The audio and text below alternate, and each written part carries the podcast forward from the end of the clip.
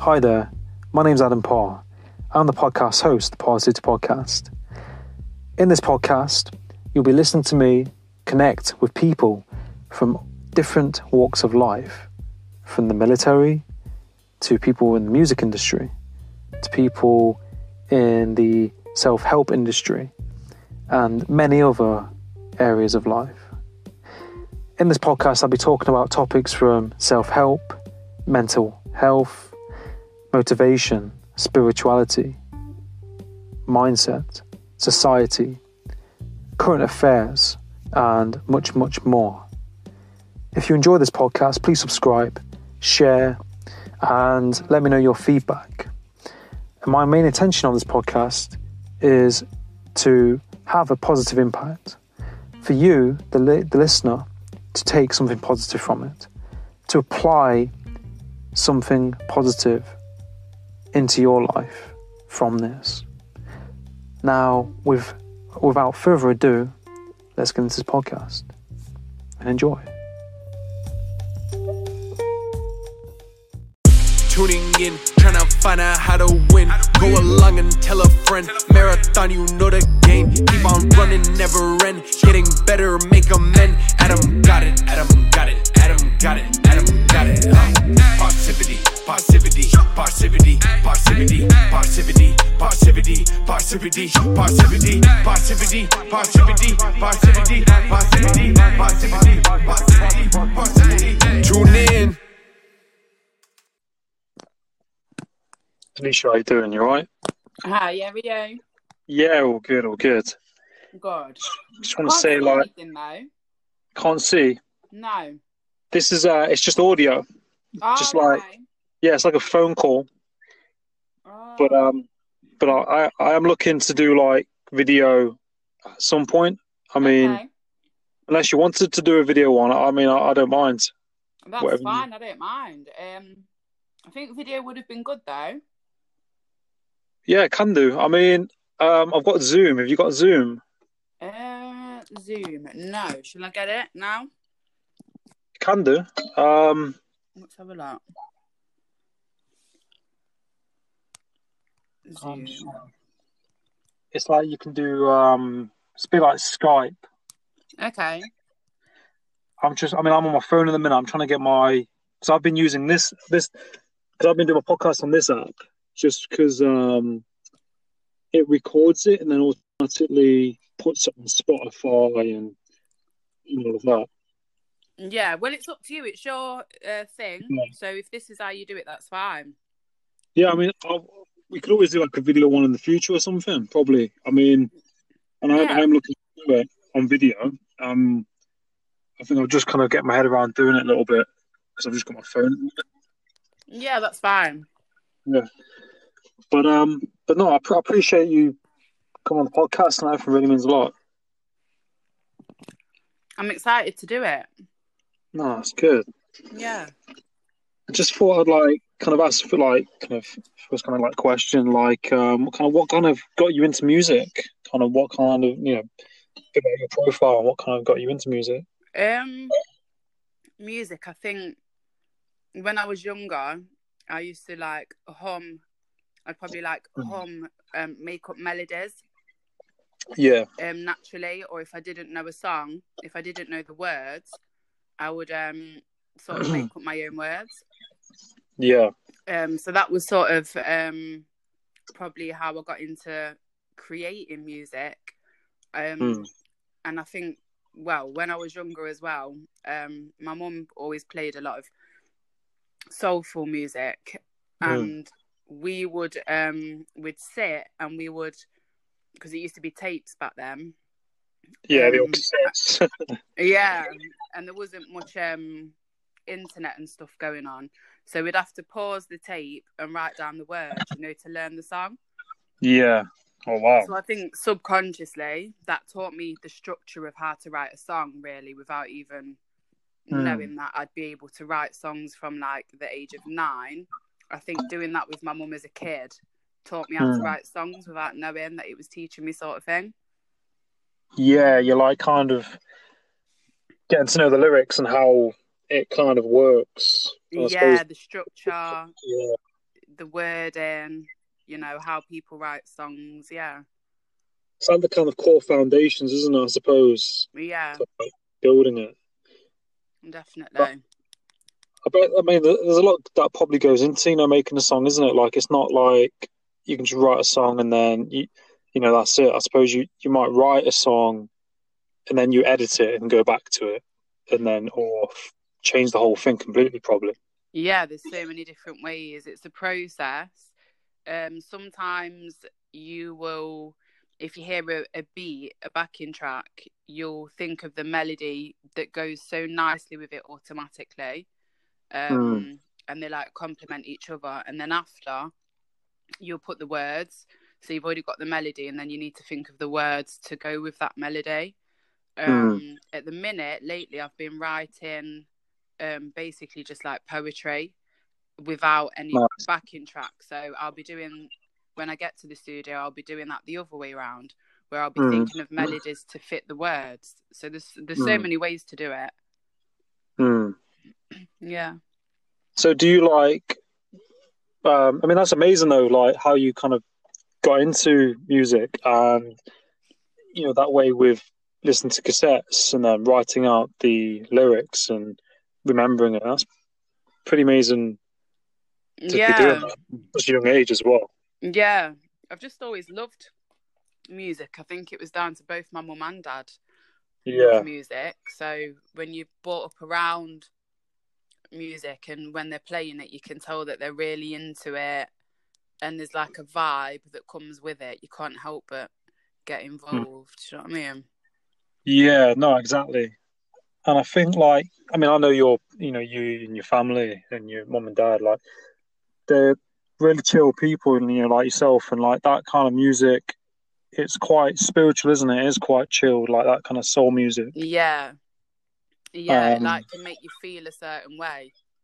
Mm. It's like a certain take- vibration to it. I really like to kind of take you somewhere. Say that again. Really kind of like take you. Can, music can take you places, can't it? Yeah, music. There's a saying. What is it? Music um can be, or should be, or is to me anyway. Um, Mm. what feelings sound like, if that makes sense.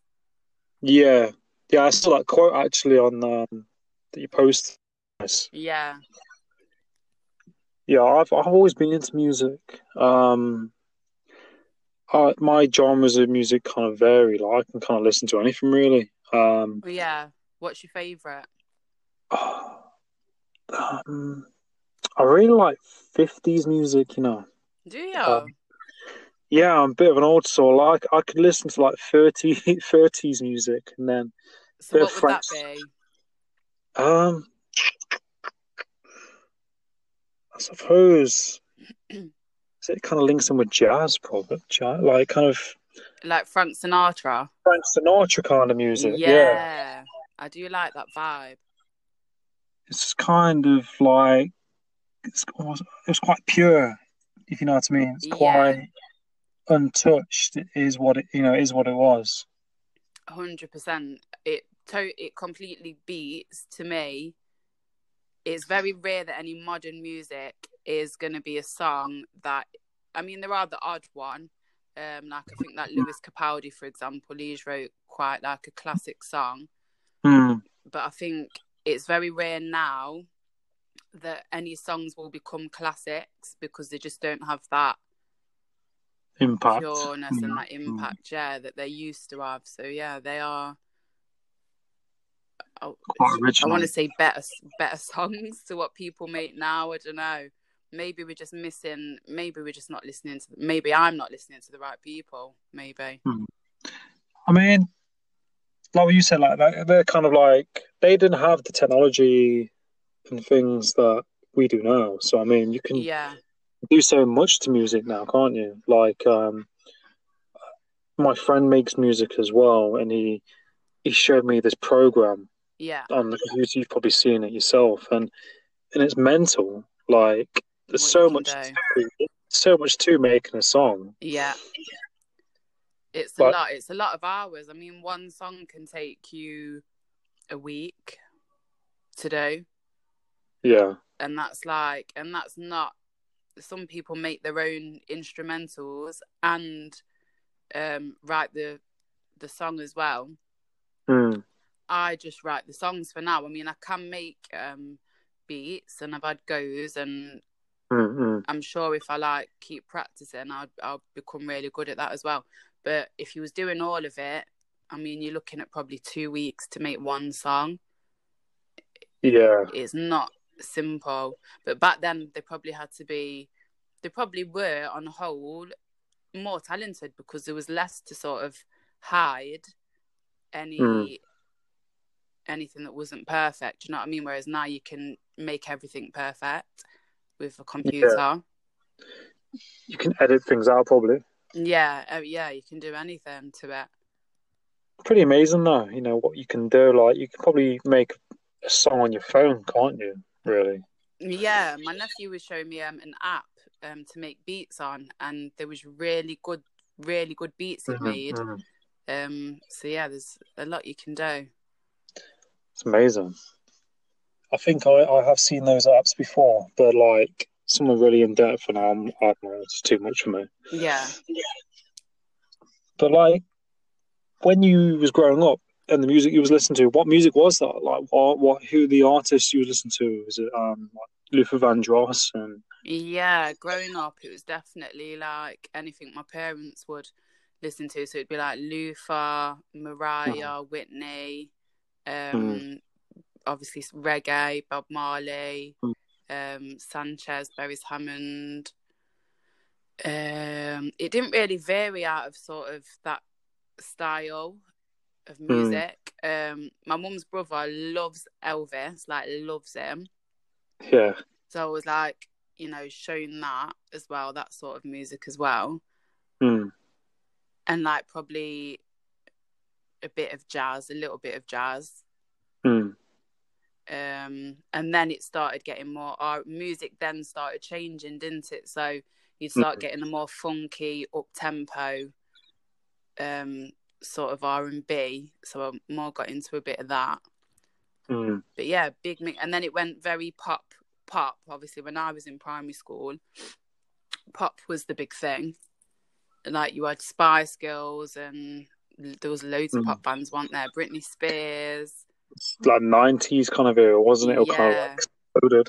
yeah. So then that was like that was the thing at that time. So yeah, all types of music, really. I think as well, like with that, it's nice because you can kind of take kind of inspiration from lots of different artists, can't you? Can't can't you? And take certain bits from their music. Yeah, I think what's interesting is because I've listened a lot to all different genres. When I write music, I could actually write sort of a classical song. I could write a song that was like sounded like pop. I could write a song that sounds like R and B. I could Mm. write a song that sounds like jazz. So it's like taught me all of them styles I can actually create myself as well, Mm, mm. which is good. So it's not like the same thing. You can kind of change it up and make different kind of themes in the music. yeah a lot of different influences rather than um just one style so there's a lot of Mhm. styles probably like in my music i reckon What would you say your favorite style is, or what do you prefer? Definitely um for now if i had to sum up the way that the sound that i love it would be have you heard of uh, Jhené Aiko I've heard the name. Okay. Well, I'll um I'll send you a message with how Yeah. to spell her name. You can have a look at her. She's so good. It's like really like um, it's practically R and B, but she's Hmm. very like in tune with herself. So like in the morning she'll drink like uh alkaline pH'd water. And she'll do her like meditation, and then she'll do maybe some like tarot readings for the day, set out like Mm. her intentions for the day and she's so like tuned into herself and then she uses like certain she's got a studio in her house and then she uses like certain um oriental um instruments that Mm. are meant to create certain feelings and vibrations and she puts them into her music Gee.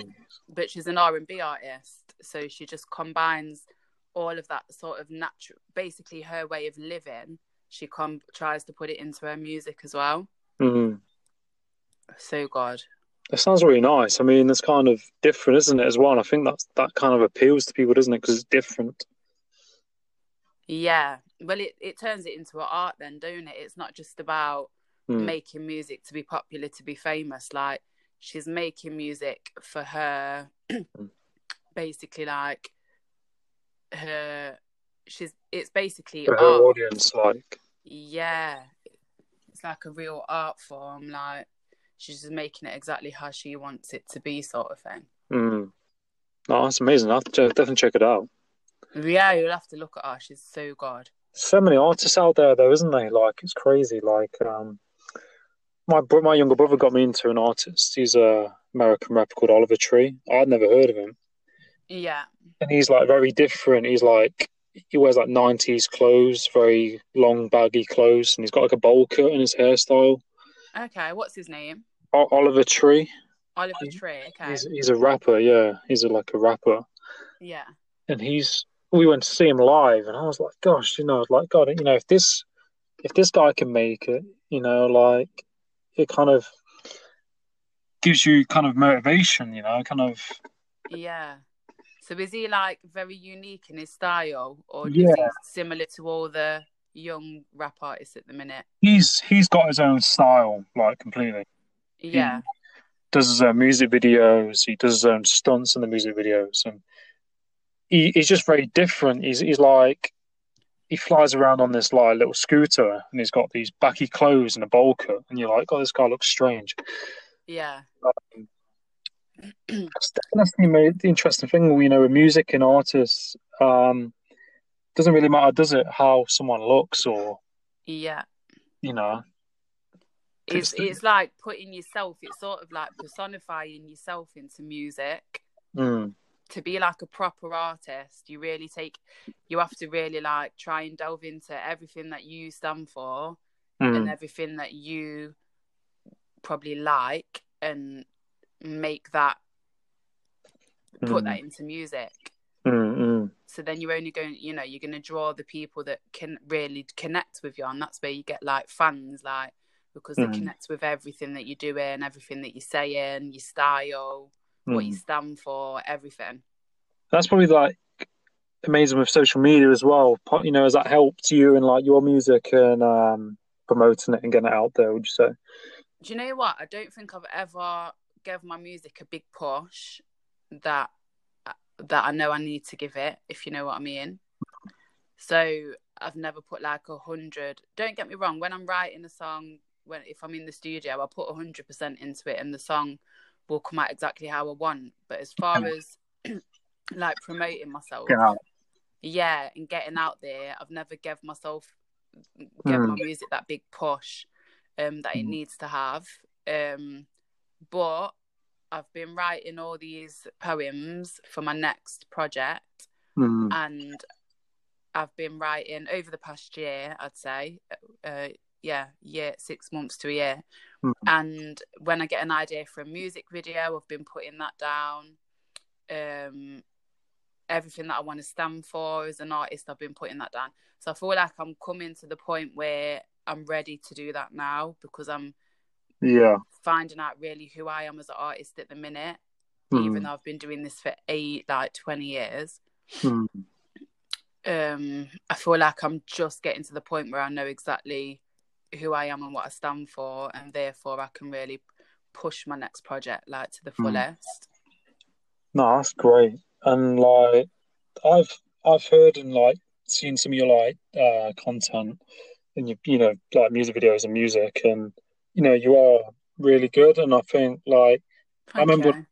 no, no, you're welcome. I remember I I th- the first song I heard of yours is that something real. I think it was yeah the bass line yeah baseline like Jamie Jamie Duggan was it or was it Mr V Mr V? yeah it was mr v and then jamie duggan was more of a uh, dj Yeah, yeah, producer. Slash record label owner yeah. Because um, I was heavily into that music scene when I was at school, like baseline.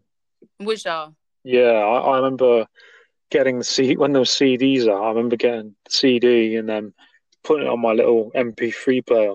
And yeah. uh, I was heavily into bassline and um, DJ EJ. Yeah, EJ. I seen him not too long ago actually. Um uh was it January I seen him? Yeah. Yeah, it was both um he was DJing and I was singing at um an event, yeah. Gosh, that's amazing. I used to, I used to love that music. Like back in the day at school, I'd be my friends would get like the new song, and I'd be like, "Oh, can you Bluetooth me that song?" And then I know Bluetooth. Does it? Yeah. People don't use it that much, do do they? To send each other songs anyway. probably not anymore. I mean, because everyone's got their own streaming, aren't they? Or yeah, I mean, I only ever Bluetooth my headphones to my phone or Bluetooth, a f- you know, my CV to my laptop or something. yeah, but not like yeah. I the days where you'd be like, oh, Bluetooth, buy Bluetooth. Yeah, it's crazy. No, it's Or um, on MSN Messenger, and you'd you'd have like a file yeah, of like you'd wait twenty minutes to receive some audio file off your friend or something. yeah, definitely. But um, MSN, that's how we made um something real because I I went to the Oh, studio wow. and I did a an R and B song, something real, and then Mhm. that night I was on MSN, and obviously I had like Virgo on there, Mr V, and I says, "Oh, what do you think of this?" He was DJing a lot at the time, and I just sent him Mm. the the audio, and he made a song, and that was it. He just started playing it in all the clubs and stuff. wow, So yeah, that was the MSN uh, MSN. Transfer. Yeah, yeah. wow. Start from there. Yeah. Christ, that's it's amazing though, like how technology's come on though, and you can record songs on your phone and on your laptop. It's it's pretty amazing. Yeah. I mean, you can record anywhere now. There's really Mm. no excuses, like, not to. If you love creating music, there's so many ways to do it. Hmm. What's your hobby? What do you What do you love to do? My hobbies that I like to do. Um, I'd say, you know, kind of this really. This is my kind of new hobby that I've been doing recently, like podcasting. Mm-hmm. Um, I'm quite a people person. I'm quite extroverted. I like connecting with people, you know, in person and working with teams. But because of the situation, can't really do that at the minute. Yeah. but, um, but yeah, you I, get that off your mum, don't? I think. Well, Mm. I would say you get that off your mum. Like, your mum's very spiritual, so I think you get that Mm. from her, don't you? yeah, my mum's very spiritual and down to earth, and I feel like I kind of get that, you know, from my mum and her side. You know, my my granddad, my mum's dad, he's got like Native American roots and stuff. He's very Okay. he's very chilled. Yeah. Uh, He doesn't really have to say much. Do you know what I mean? To have an impact, he can just sit there and say something. He kind of weighs up, weighs it all up. yeah. Um, yeah, I get that from my mom, and I think I just like meeting new people, you know. And I think you know this kind of platform is a great way to do that. Definitely. Um, I think like you know, people, everyone's got a different story. Everyone's got something to say. yeah. So I- I'd say like yeah, I like podcasting. I'm into you know I'm into reading. Um, I like my fitness, Yeah. and um, you know, kind of like watching films, and I like playing the odd video game, and I like Have to you got read. any good film? Any really good films? that I could say. Yeah. I feel like you're the person to get films from. I've been asking people for films in this quarantine, and Yeah, I'm just not really feeling them. it's there's a good film. I mean, I'm really into my films. I mean, it's quite a deep film. It's based on a true story, and um, it's called Into the Wild. okay.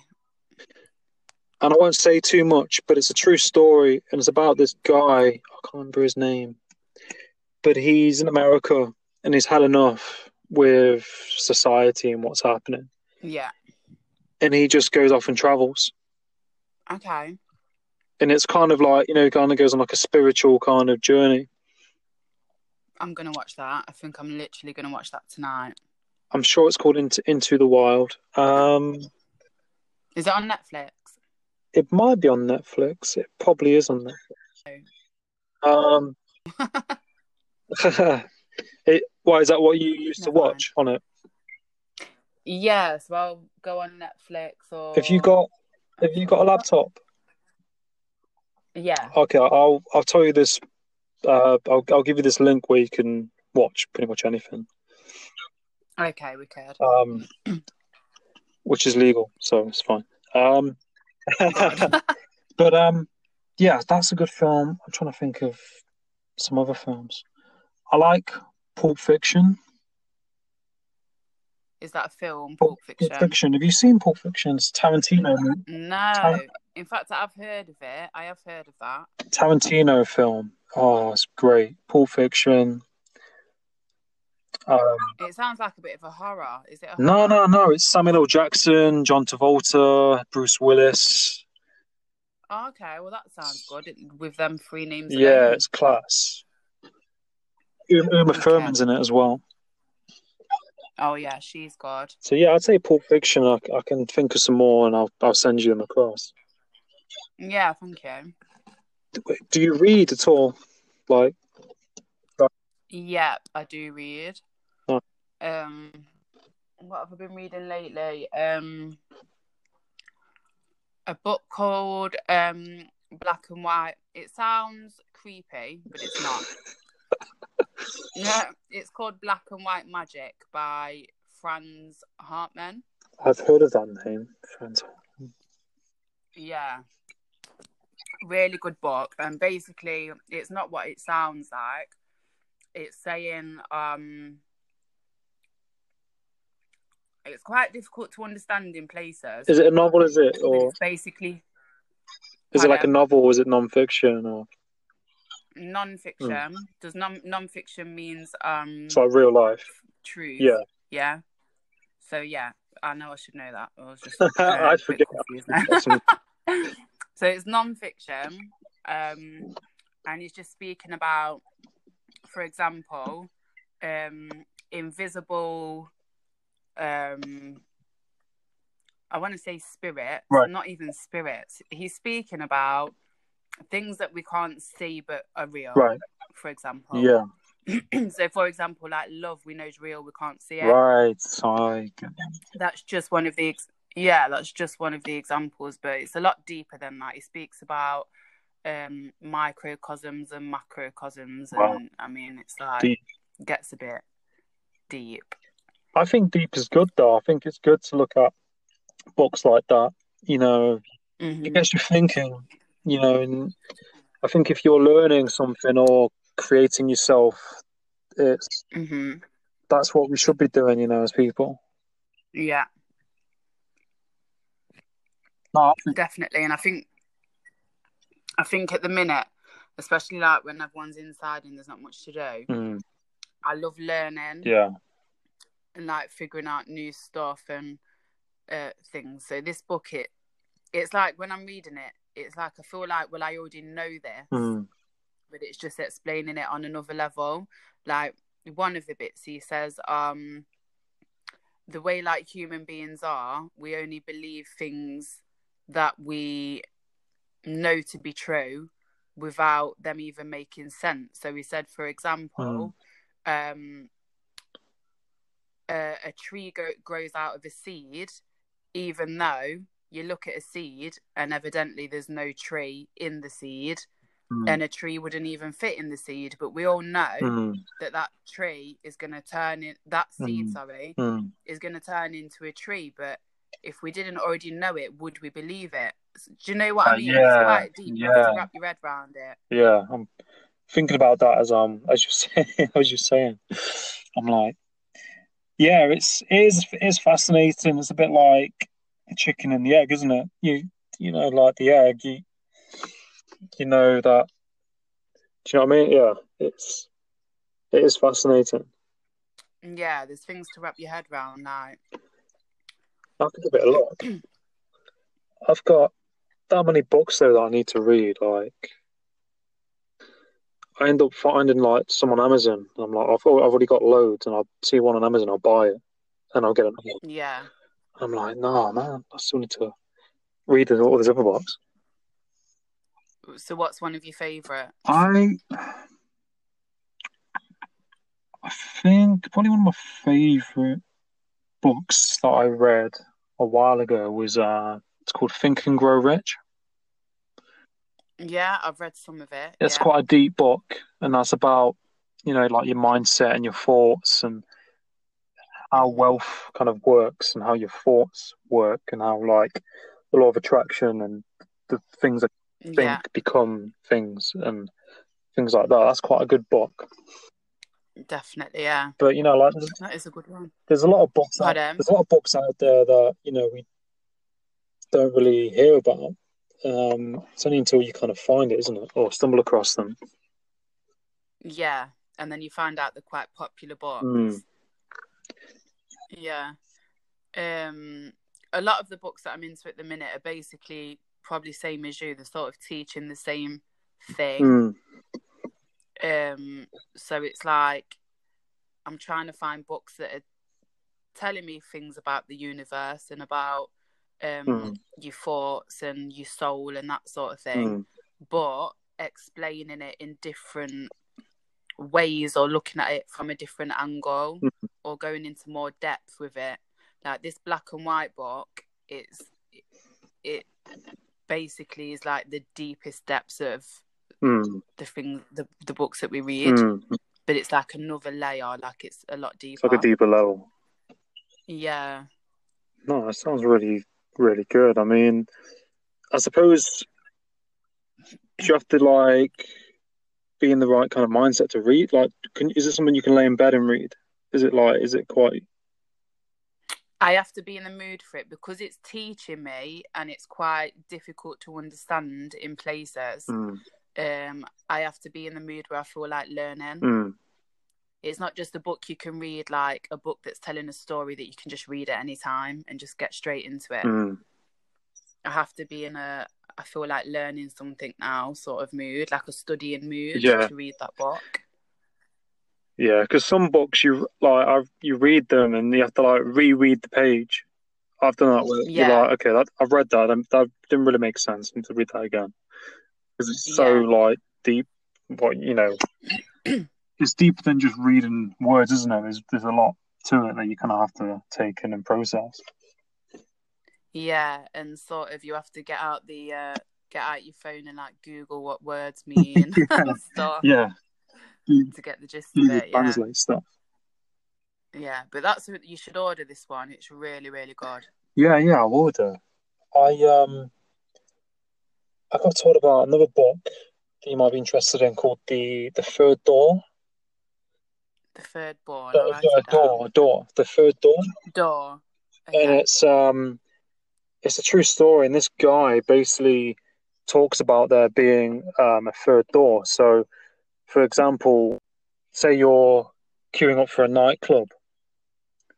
There's Yeah. two two doors. There's two ways in. You either queue up like everybody else, or you're the Yeah. VIP and you get in a lot faster.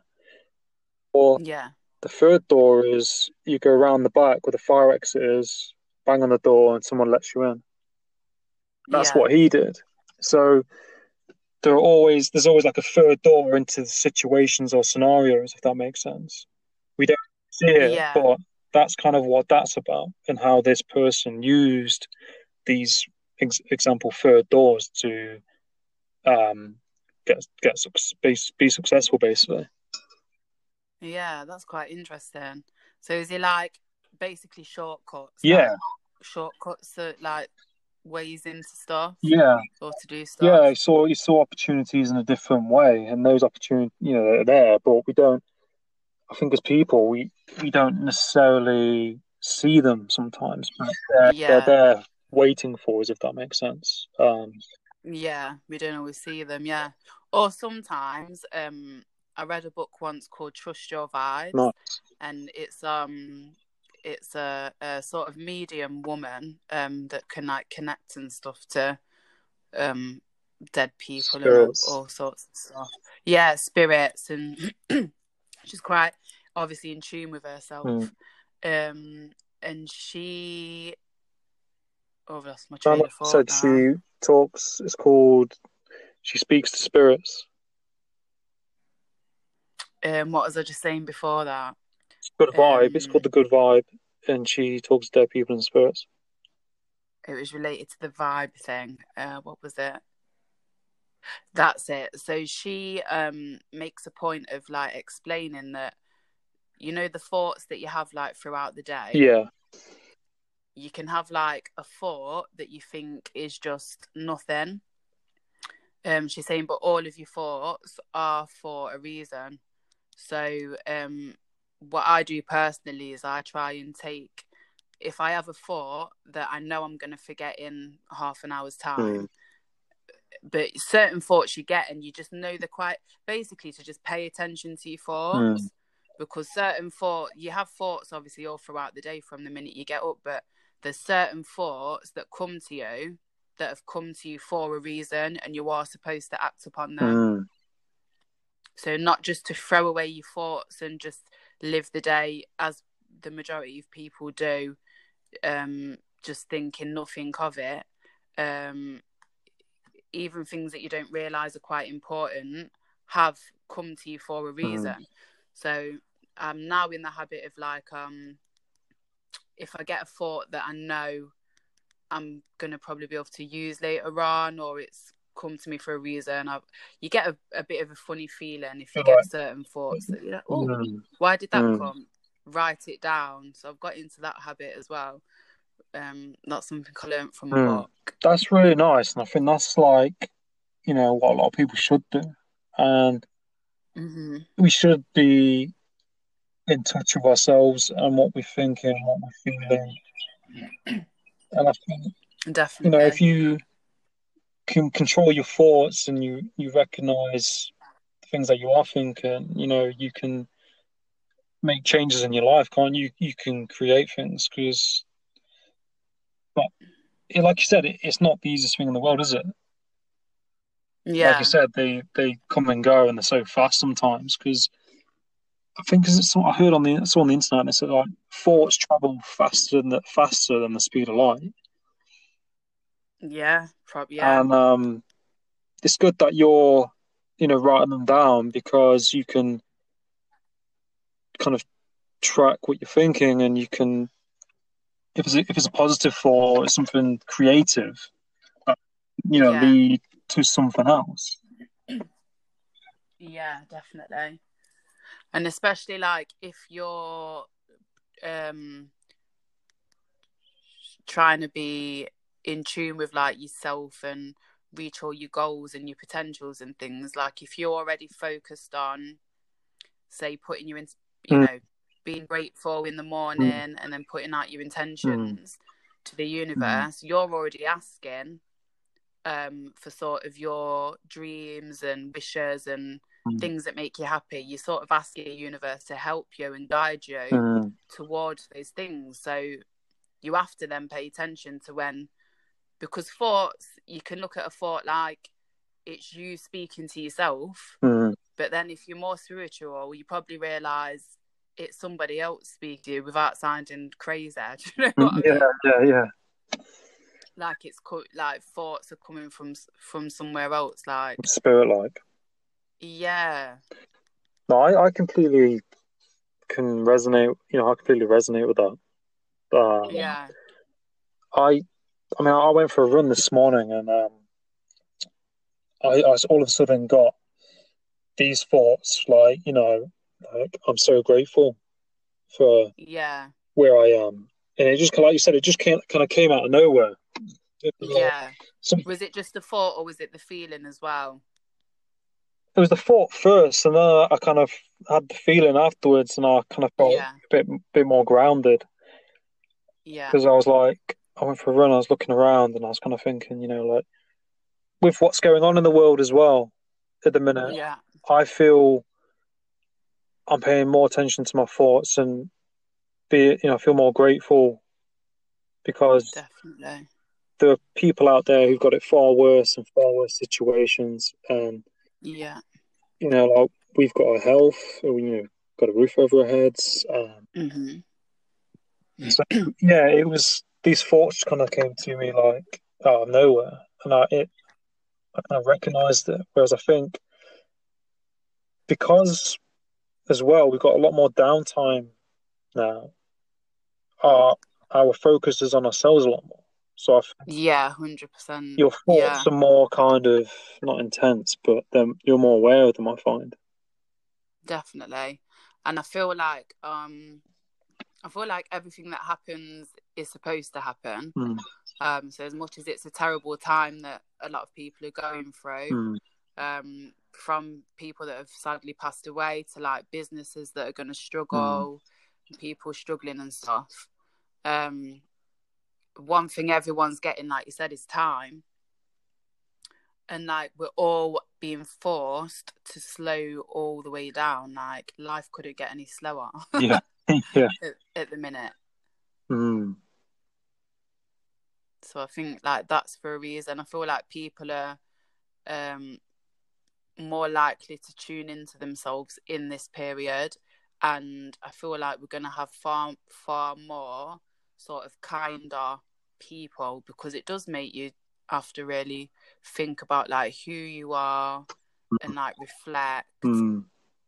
and be grateful for what you have got because right now none of the material things matter you can have the nicest car in the world you can't go out in it it's sat outside doing nothing Yeah. do you know what i mean so it really brings you back to the basics Mm. having to cook more because everyone's food shopped you know and you don't Mm. want to waste the food you've got at home so you're not doing the takeaway thing too much Mm. well i'm not anyway Yeah. but it's forcing us to do a, it's forcing us to to do a lot of stuff that we probably wouldn't do i think mm. like go for walks do you know what i mean with your loved ones go for bike rides and stuff like that Mm.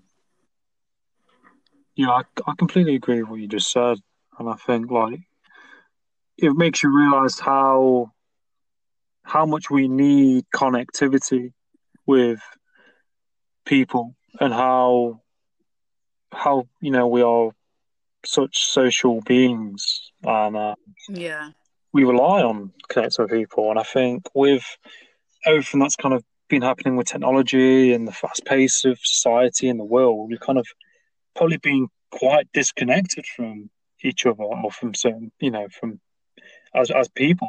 We've been too yeah in uh, work and next targets and and you know like yeah.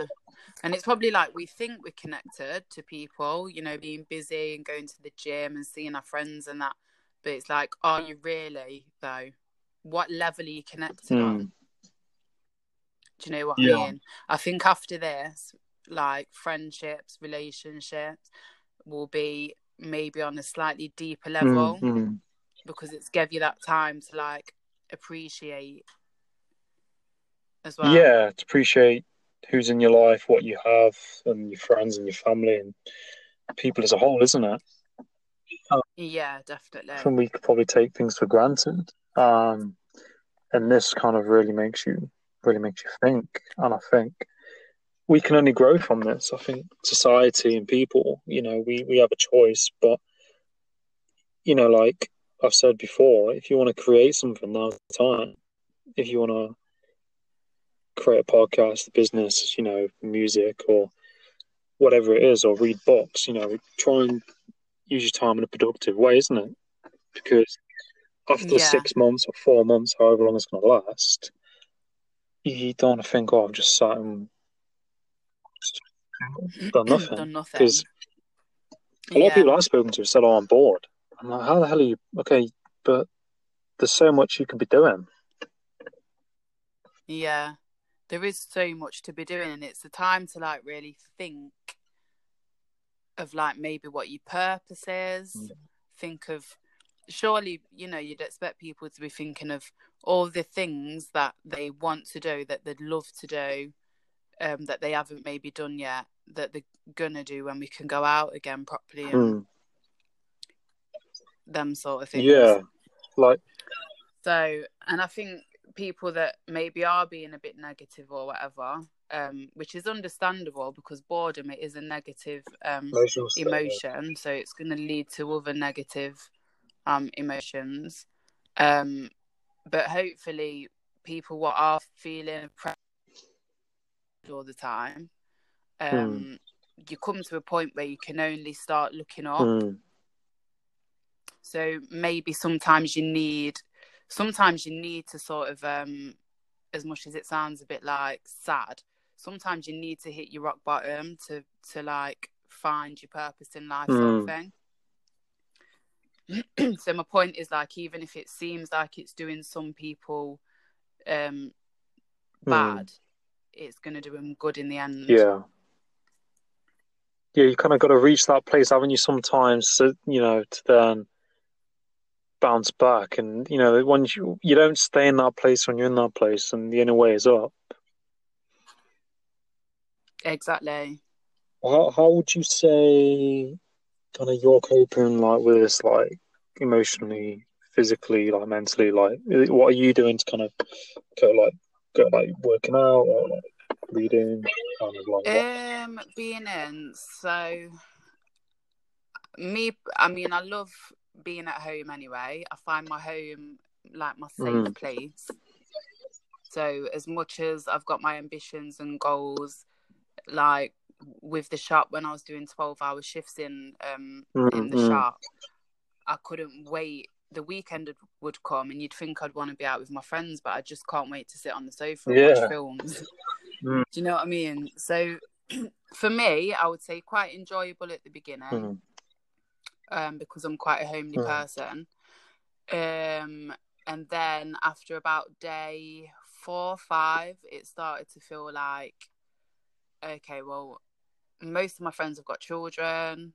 Most people, well, a lot Mm. of people that I know, um, are with someone, and I'm sort of I live Mm. by myself.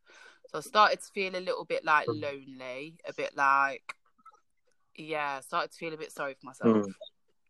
then I had to just give myself a little, you know, slap and just say sort of like, you're blessed, you've got a nice, comfortable home, a roof over your head, all of your family and friends, thank God, are, are um, Mhm. safe and haven't um, Mhm. been unwell. Um, so we're lucky in that. And then I realised because I am getting bored, I was you know, starting to have them negative thoughts of feeling a bit lonely and stuff. So now I'm consciously doing all the things that I know make me feel Mm. good. Like I'm doing my prayers, I'm doing my meditation, I'm reading books, um, watching maybe comedy films or like Mm. funny sort of rom coms. Um, last night I went for a little bike ride. That was like fun Nice. My doing yoga. So I'm doing all the positive things really. Mm. Oh, that's really nice. Yeah. And I've, it's, it's, once you start doing one thing, you kind of build that momentum up, and then you kind of do the next thing, and then the next thing. Yeah, to keep feeling good. It's about doing the Mm. things that make you feel good, isn't it? Mm. And we've all got we've all got the ability to to do that, haven't we? We've all got the ability to stop, think for a moment, kind of Yeah. your scenario and things that you kind of what, you know, what you enjoy and doing the positive things. Yeah, definitely. I think some people um like I say might struggle with um boredom. Um Mm. I think that because I'm quite a spiritual person, um, I've learned certain like techniques and things. And I just think from even when I was a kid, like if my mum tried to say, you know, if I, if my punishment was being grounded, that really wouldn't bother me because sitting in my room and finding things to do was fun. Yeah. finding things finding things to do to actually enjoy by yourself was um you know something for your imagination to to to do weren't it like Mm. so i've always been that kind of person um luckily It's- for me but i, I feel like i don't know I, li- I like to try and help help people as well Mm. that Yeah, when you help. Sorry, carry on. Sorry. sorry go on No, no, you no, I'm I'm listening. Um, I can't even remember. I'm just, I'm just trying Help to make the point. Like, I, luckily, I know how to lift myself up out of situations, um, and and like tap into the things that make me happy. Um, but at the same time, I understand um that um not everyone does. So um, yeah, it's one of them things. It's nice to try and reach out to people and um hopefully help Give other guidance. people yeah sort of yeah be happy But it's like that's kind of that's one of the first. It's we It's feel good when we help. It's one of the qualities of being a person, isn't it? We like to other people and yeah. yeah definitely. You know, with social media, you know, in uh, the internet, we're really lucky to do it, aren't we? Like, um, you know, we can message someone on Messenger and ask them how they're doing. yeah and check how people are and stuff definitely. Because, like, I think, even like video calls i feel they're a nice like uplifting thing to do yeah, I, I'm I'm really finding that at the minute because my girlfriend lives um the other side of Cornwall, where oh I- and I dropped her back home like the other week, and I, I will like video call in the daytime and things like that. and yeah That helps, you know, with the situation. yeah you just feel a bit more connected Yeah, it kind of. It's nice to see someone, isn't it? If you miss them and things like that. I suppose yeah you know, you're probably the same with friends and family and things like that. definitely But like with what's happening, I find you know I, I feel sorry for people who like to go certain places to socialize or they have certain activities because that's their thing that helps them with their mental mental health. Um, and like, I think as well with society, we're so used to being distracted. We're so used to having our attention caught up in other things than ourselves. yeah So, you know, that's a big challenge. You know, someone's used to going going out every weekend or going to the pub, especially, especially or going to the gym. Because if someone's, you know, going out, you know, going to the gym, it might be harder for them to work out at home, which yeah you know I found difficult to do. But once you just do it, you kind of get used to it. But I think with all of this, starting starting's the hardest part, isn't it? I suppose.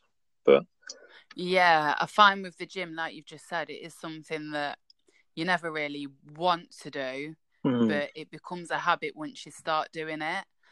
Um, and with the gym, it's like you can't think about going; you just have to go. And once you get there, you've got to do your workout. do Yeah, yeah, you know what I mean? Like you've just got to go. Like the more I think about going to the gym, I don't go. It's sort of weird. it's yeah. No, I definitely relate to that. Yeah. But if you don't think about it, just drive there, go in there, you know, then you, you, you get in that habit and you actually miss the days that you don't go. It's a bit of a weird one.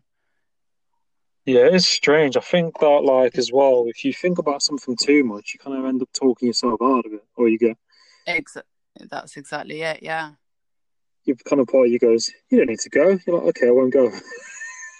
Yeah. Oh, I'll just go tomorrow. Oh, Yeah. The tomorrow tomorrow never comes. Yeah, exactly. What um are you who who would you say is like your role models? Or, like mentors, would you say? Um, role model. I don't really Yeah. have any. Yeah. Um, no, I mean, if we're speaking like artist wise, Yeah, like Beyonce, artist-wise. Artist wise.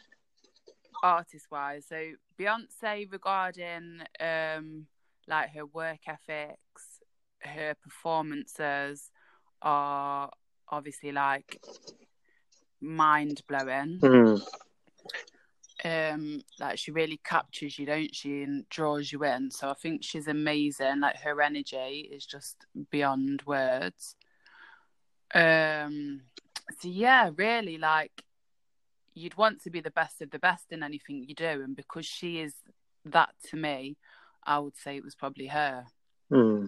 She's definitely on a different level, isn't she? Like, um, there's there's As a successful, yeah, as a performer. yeah so not only is she like an amazing singer an amazing dancer an amazing performer artist if you watch like her music videos and her ideas um or if you ever watch a documentary on one of her concerts like she sort of comes up with everything Hmm. like every beat every flash you know even the flashing lights Hmm. um stage direction she picks her own dancers um just every little detail she's uh Hmm. she sort of is her imagination yeah it's like a perfectionist, isn't she? Like everything's, you know, spot on. Yeah. It takes a lot of like choreography, rehearsing, and thought that goes into uh, productions. Because you're not just doing a song, are you? You probably, you know, you, a lot of other angles as well.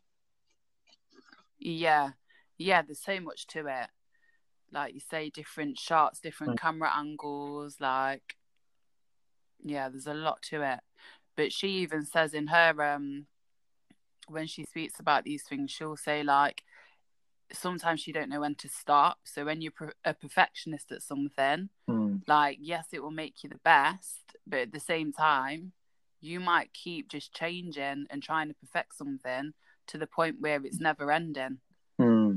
because you're never fully happy so she'll say like she's learned to she's learned to give herself like a deadline like right that's it now because you will just keep going and trying to make it better and better and then it's like when do you put this project out if you're constantly changing it do you know what i mean Yeah. It's a bit like a film director, isn't it? Trying to get the perfect scene. There probably isn't the perfect scene. There's just the, um, the scene that you think is good. Do you know what I mean? It, it must be. It must be hard. yeah It must be hard. Are you, are you- it's difficult yeah at some point you've just got to say it feels like you're saying that will do and you never want to say that will do if you're a perfectionist do you know what i mean so Hmm. but but it is good enough but to a perfectionist you're just going to think that will do sort of thing it's a weird one Are you, are you like that with your music? How are you when you create your music?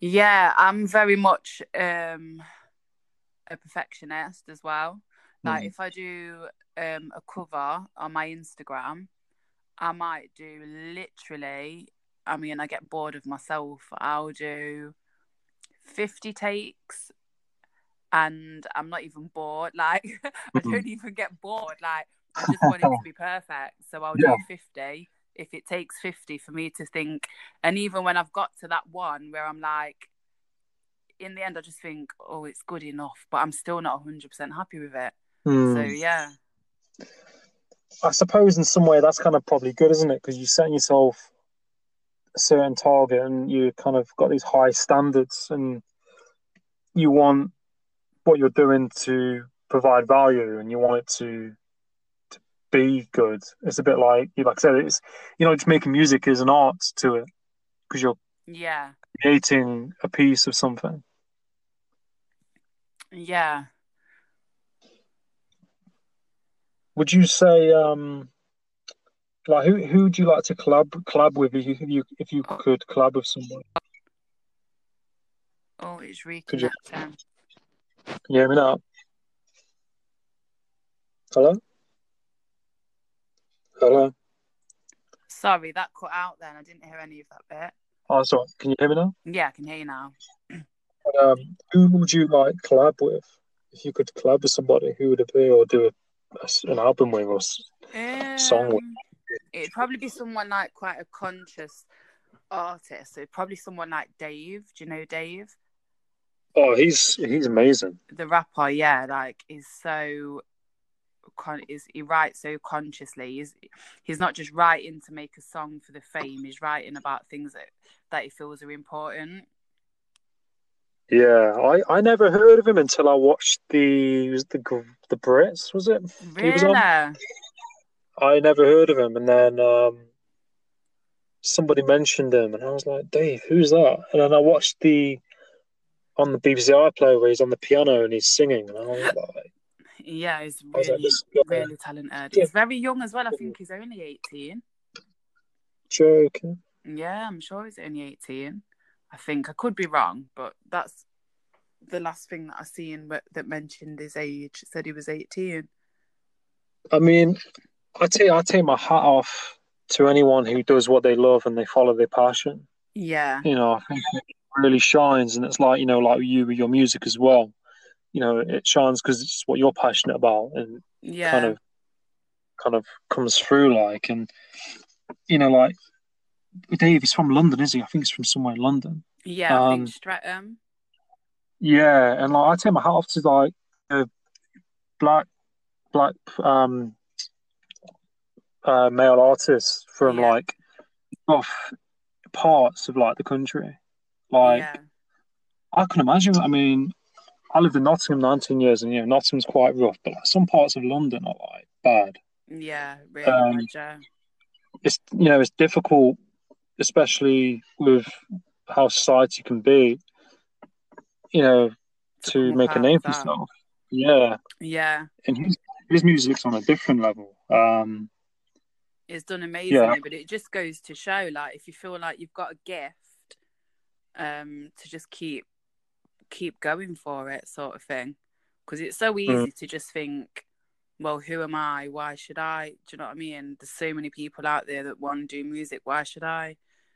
Why will I be successful? Like, just give up mm, now, sort of thing. But you really have to believe in yourself. mm. Yeah, completely.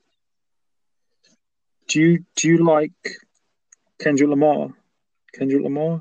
Yeah, Kendrick Lamar. He, I feel like he stands for a lot, doesn't he? Yeah, he's he's done quite well. Yeah, he's quite passionate. He stands for a lot. I don't. Me, I'm more about melodies and um stuff. So I don't find you don't draw me in in that way. I wouldn't listen Mm. to him like to vibe to. Yeah, Um, but I do recognize him as like quite an influential and important artist. Mm. And that's I think as an artist, you probably have to have that respect, don't you, for like other artists, because you're kind of all kind of doing the same thing. Yeah, well, I wish I was on their level. Hey, you know, uh, One one, day. day. but yeah, you you yeah, you you see people's art sort of thing on a on a different level probably Mhm. more to what someone that didn't do music might um might see. You see Mm. more of what it is that they're doing or what they're trying to do. Mm. You see the whole sort of picture. You probably like take inspiration, can't you, from different artists and kind of put that kind of you know work toward, towards what they're doing. Yeah, definitely people do give you ideas and stuff. Mm. Definitely. What would you say uh, like your what would you say like your favorite song is that you've done? That you could like pick or favorite piece of music you've done. Um, that I've done. Um, So I don't I like asking, and I'm just kind of like, it's all right. Um, off my last EP. Um, do you know what? There's quite a lot. Because I'm a that you- perfectionist. When I listen back now, there's probably two songs, and I think there's about twelve or thirteen on that CD. But there's probably two songs that are not my favorite, and that I would Mm. now do differently. Um, but I Mm. think all the rest of them are, are pretty much I'm quite yeah, happy with and, and proud of. Like I forget because like once you've bored of it straight away, and I want to make the next song straight away. mm. So it's like it will be my favorite, and then as soon as it's a finished project, it's no longer my favorite because now I need a new favorite. Do you know what I mean? Yeah. It's the creating of it that I love, and I love it while I'm creating it. But then once I've done it, Mm. it's like, okay, that's for somebody else to now enjoy. I need to move on and make something new now again and fresh. Um, I was speaking to my friend on the phone, I think yesterday or the day before, and he was reeling off some of my songs and he was going, Oh, some of them songs are bangers on your um last EP and he was doing some of the choruses and melodies and he was like, How does that one go again? You remember the one that goes like this? And I'm like, um and he he remembers them better than me and I made her. Oh wow. I know. I think that's a positive thing though, because you've got that drive. I mean, a lot of people probably make music and go, "Okay, I've done an album, that's me now." Yeah. I mean, to have that drive and that passion is pretty amazing. To be like, you know, kind of turning out music, you know, like that, and then yeah. kind of not stopping. Yeah, never being satisfied. Because I suppose you, mm, and then you can reflect on the work that you've done previously and look how you've improved and, and all the rest of it. Definitely. I see a big difference between the first EP that I did and the last EP that I did, like a huge difference in a good way. Mm. Like melodies, structure, um vocals, Mm. everything really. No, that's great, and that's kind of like, I suppose that's good in some sense because you can like see where you need to improve probably or like tweak Yeah. things. Yeah. And I think that's why it's so good because music it is art and music videos are art if you look at it that way. Mm. Um, I mean, some are not. Some are just, you know, just for this making a music video for the sake of making a music video. But Yeah, but if you really into what you're doing, then it is an art. It is an art, and then how can that ever end? Like it can't. Do you know what I Mm. mean? Because your imagination is like um unlimited. Mm. Mm. So then your music's going to be unlimited. Your vis, you know, your vision, visionary stuff, like your visuals are going to be unlimited. Like it is something that's like a constant production, like in constant production within yourself, Mm. sort of thing, No, in exactly. your mind. And that's that's kind of probably the beauty of music videos, isn't it? Some of the music videos you can make, it's it's your kind of imagination kind of coming out. Yeah, true. Because how how do you Yeah. do when you do music videos? You, you've done a few music videos, haven't you? Like I saw. Yeah, and you know what? I'm not really impressed by them. Really? I'm not impressed by them. Like they're not my imagination. They are just like I said earlier. You you can do a video just for the sake of doing a video. Yeah, yeah. If you see what I'm saying, like, and I feel like that's what they've been so far. Mm. Oh. no really thought behind it. You know, a bit of thought behind it, Mm. but not not really anything near what you're capable of imagining and creating.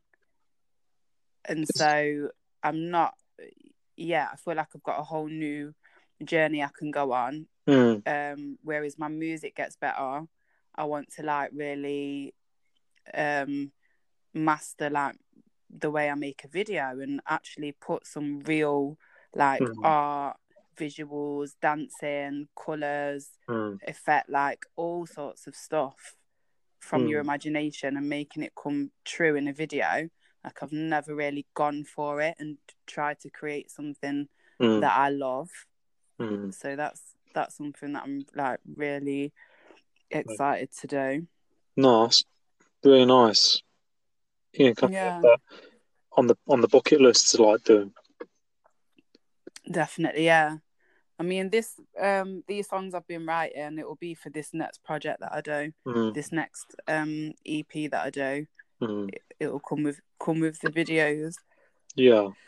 So maybe that's something to do in quarantine. Write up um scenes and stuff and ideas. There you go. There you go. could re you could do the choreography in your bedroom or something like that. Or Exactly. Yeah. Yeah. Do it all. Yeah. nice, really nice. Outfits, everything. No, yeah. trying to... So, like, um, trying to go these questions. Say that again. Just trying to look over some of these topics I've written down. Like, would you, what do you think of like X Factor and stuff? Like, and Um, music I feel like X Factor puts the cart before the horse. Yeah, So I feel like um, you throw in people that have come from wherever they've come from um, into the spotlight to instant fame, having sung, you know, four auditions, five auditions. And then I feel like, I don't mean to sound negative, but 70% of the time, 75% of the time, the only way from there is down because you've started them at the top.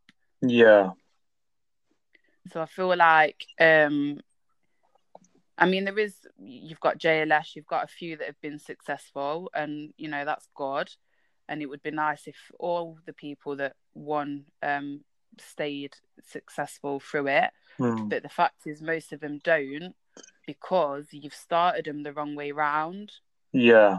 It's um, because it's to have res- have like fans that respect you and stuff like that. Like for most people, that takes so many years, hmm, 10, 15 years.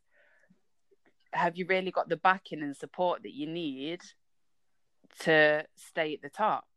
I don't Mm. really think so. After how long is the show on for? Eight weeks? 12, 12 Yeah. weeks? a couple of months. Yeah. I feel like and it's that's not good for people's mental health. Oh, completely. well. Yeah. No, I completely. I think. Um, sorry, carry on. yeah, yeah, that's it really. It's just not it's not good for them. 'Cause I, I saw as well, like I think a lot of people who've been on it have had like men- actually had mental health problems. There was a guy, I think, Yeah. from, don't quote me on this. I think it's from JLS. I think he had to go to court for something. He had like mental health stuff going off. I think, Yeah. but you hear about it, and um, they're giving you this instant gratification straight away, like bang, like you know, it's fame, people know who you are, and all of that to some extent is going to overwhelm you. It's going to make you feel good as well. Yeah. You're going to feel confident, and then you're on this high, I suppose, for those amount of weeks, and then you might get kicked off the show for losing. You might the show might, you know, the show ends, and then Yeah. you're in the limelight, you're in the newspaper, you've been interviewed, um, etc., etc., and then people, you know, people might not hear about you. Yeah. And it yeah. It's quite crazy when you think of it like that. And, and like what you said with like, you know, building up your fans and your level of fame, and it takes time, doesn't it? I suppose. And it's not how life works. You you know, like for for most people, you know, you've got to work to get to that point. You've got to put in the time to get to that point. Um, Yeah. It's not realistic for them. and you look, I mean you do get the odd the odd one like you've got um is it Stacey? Um Solomon. Solomon. Yeah, she's she's done all right, isn't she? She does like TV presents, Yeah. things like that. Yeah, and I think a lot of them, um, fifty percent of them probably, they get into the spotlight. They might lose it. They might suffer a bit of mental health, but then they'll get a manager, and because they want to stay in the spotlight, they'll do something like what she's done. They'll do reality TV programs, maybe get into presenting, Hmm. and just have that steady balance where you're not too famous, but you're still within that world and you're still getting that kind of money. But, um, yeah, to go from the top and then totally lose it all and not know how to navigate into a different area of that world, yeah, can't be easy for for them. And I, I don't, as far as I know, do they get counselling or anything? Like they should do. I think they they do have like an aftercare support, but I think it's probably not been that much. But I think from what happened with um, what's her face, the lady off Love Island, Caroline Flack, I think they're really you know looking into support on these TV shows and corp- Yeah. corporation because there's so much pressure and um, Definitely. probably something that has lacked for quite a long time, which is pretty bad because it kind of becomes the norm in some way. You know, yeah. Another person's done X, Y, Z, or another person's suffering from X, Y, Z after being on the show. But Yeah, definitely. that's definitely highlighted in the media, but yeah, I, I, I think you know X Factor. It's it's not the, the bee's knees, so to speak. It's it's probably how you deal with it. You know, if you can be humble and you can kind of still live a normal life, and it's like Lewis Capaldi. He, I think he lives with his mum still. He um, Does he? he's very down to earth and humble and stuff. Yeah. And someone told me he. w- I can't remember. Someone told me he went to a pub before this happened, and he, he bought everyone a drink yeah. in, in in the place. He bought everyone a drink, and he was like, "Don't put it on social media. You know, I just want to chill out." And it's kind of you know, I respect people like that, like him, um, Keanu Reeves, the actor. He lives like a normal life, and it's that balance, I suppose. Yeah, and they don't get they don't get sort of blinded by the spotlight. One one second, sorry, babe. Nice. one. Hello. You're right, babe. Yeah, that's fine. Yeah, you but yours. All right, babe. Just give me um just give me about twenty minutes or so. Yeah. All right, babe. Bye. Sorry, my Oh. friend's been calling and calling and calling. Oh, and right, sorry. I thought a better answer. Oh, sorry, I didn't realize. That's all right. But yeah, um, I mean, I mean, you can go in for a couple of minutes if you like. I mean, it's been an hour and 15 minutes. yeah, that's fine. Well, it's been a great chat. Yeah. I, um, Could have carried on, to be honest. yeah, no, Um, for another hour. yeah. We'll have to do it. We'll have to do it again because it's been really good. yeah. Um, I really appreciate you coming on, and it's really great talking to you and, um, kind of talking about, you know, your music and what you do and other topics. Yeah, Oh. thank you. Well, it's been good speaking. No, no, And, you're welcome. Thank you. No, no, you're welcome. And like, what, what, um, how can people kind of get in contact or listen to your music on like Instagram or? Um, so Instagram is Tileasha Leanne. Um, what else have I got? SoundCloud is Tileasha one. So my name and then the number one. Um, what else do I have? I can put the YouTube. YouTube. Yeah, can you just put I them? put, you edit yeah, yeah. I, I, I, can, Okay. I can edit bits. Yeah, that's fine. I can, I can add that to it. Oh God. Yeah, just um, yeah, just uh, I'll. Do you want me to send them to you and then you can put them in text or something? Yeah, yeah, yeah. I'll put them in the bio. Yeah, that's fine. Yeah, that would be good because I yeah, that sounded a bit rubbish, didn't it? I don't even know them. No, don't, don't be silly. That's fine. It's all good. But Wicked. I, I appreciate you coming on, and um, I'll speak to you soon, and all the best. Yeah, lovely. Thanks for um the convo. It's been interesting and fun. Yeah, actually. yeah. No, I'm glad you guys enjoyed it, but uh, you're welcome. Yeah. Well, we'll do it again in a few weeks or something. Yeah, yeah, of course, yeah. Yeah. Yeah. Wicked. You take care, Tis- Tileasha, and all the best. All right, babe. You too. later. Say hi to your mom Yeah, I will do. And your I brothers. will. All right, babe. See you later. All right, bye. Bye. No, I, pr- I appreciate you coming on the podcast, and everything really means a lot. I'm excited to do it. No, it's good. Yeah. I just thought I'd like kind of ask for like kind of first kind of like question like um what kind of what kind of got you into music? Kind of what kind of you know bit about your profile, what kind of got you into music? Um, music. I think when I was younger, I used to like hum. I'd probably like Mhm. hum, um, make up melodies Yeah. um, naturally, or if I didn't know a song, if I didn't know the words, I would um, sort of make up my own words. Yeah. Um, so that was sort of um, probably how I got into creating music. Um, Mm. And I think, well, when I was younger as well, um, my mum always played a lot of soulful music, Mm. and we would um, we'd sit and we would because it used to be tapes back then. Yeah. the Um, old cassettes. Yeah, and there wasn't much um internet and stuff going on. So we'd have to pause the tape and write down the words, you know, to learn the song. yeah.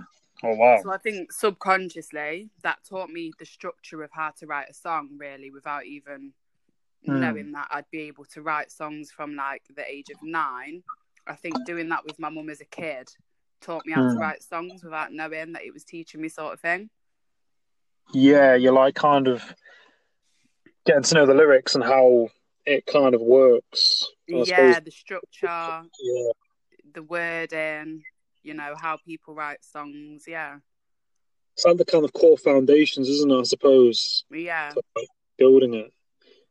Definitely. I bet. I mean, there's a lot that probably goes into you know making a song, isn't it? Like it's not like you can just write a song and then you, you know, that's it. I suppose you you might write a song and then you edit it and go back to it, and then or change the whole thing completely, probably. Yeah, there's so many different ways. It's a process. Um, sometimes you will, if you hear a, a beat, a backing track, you'll think of the melody that goes so nicely with it automatically. Um, And they like complement each other. And then after, you'll put the words. So you've already got the melody, and then you need to think of the words to go with that melody.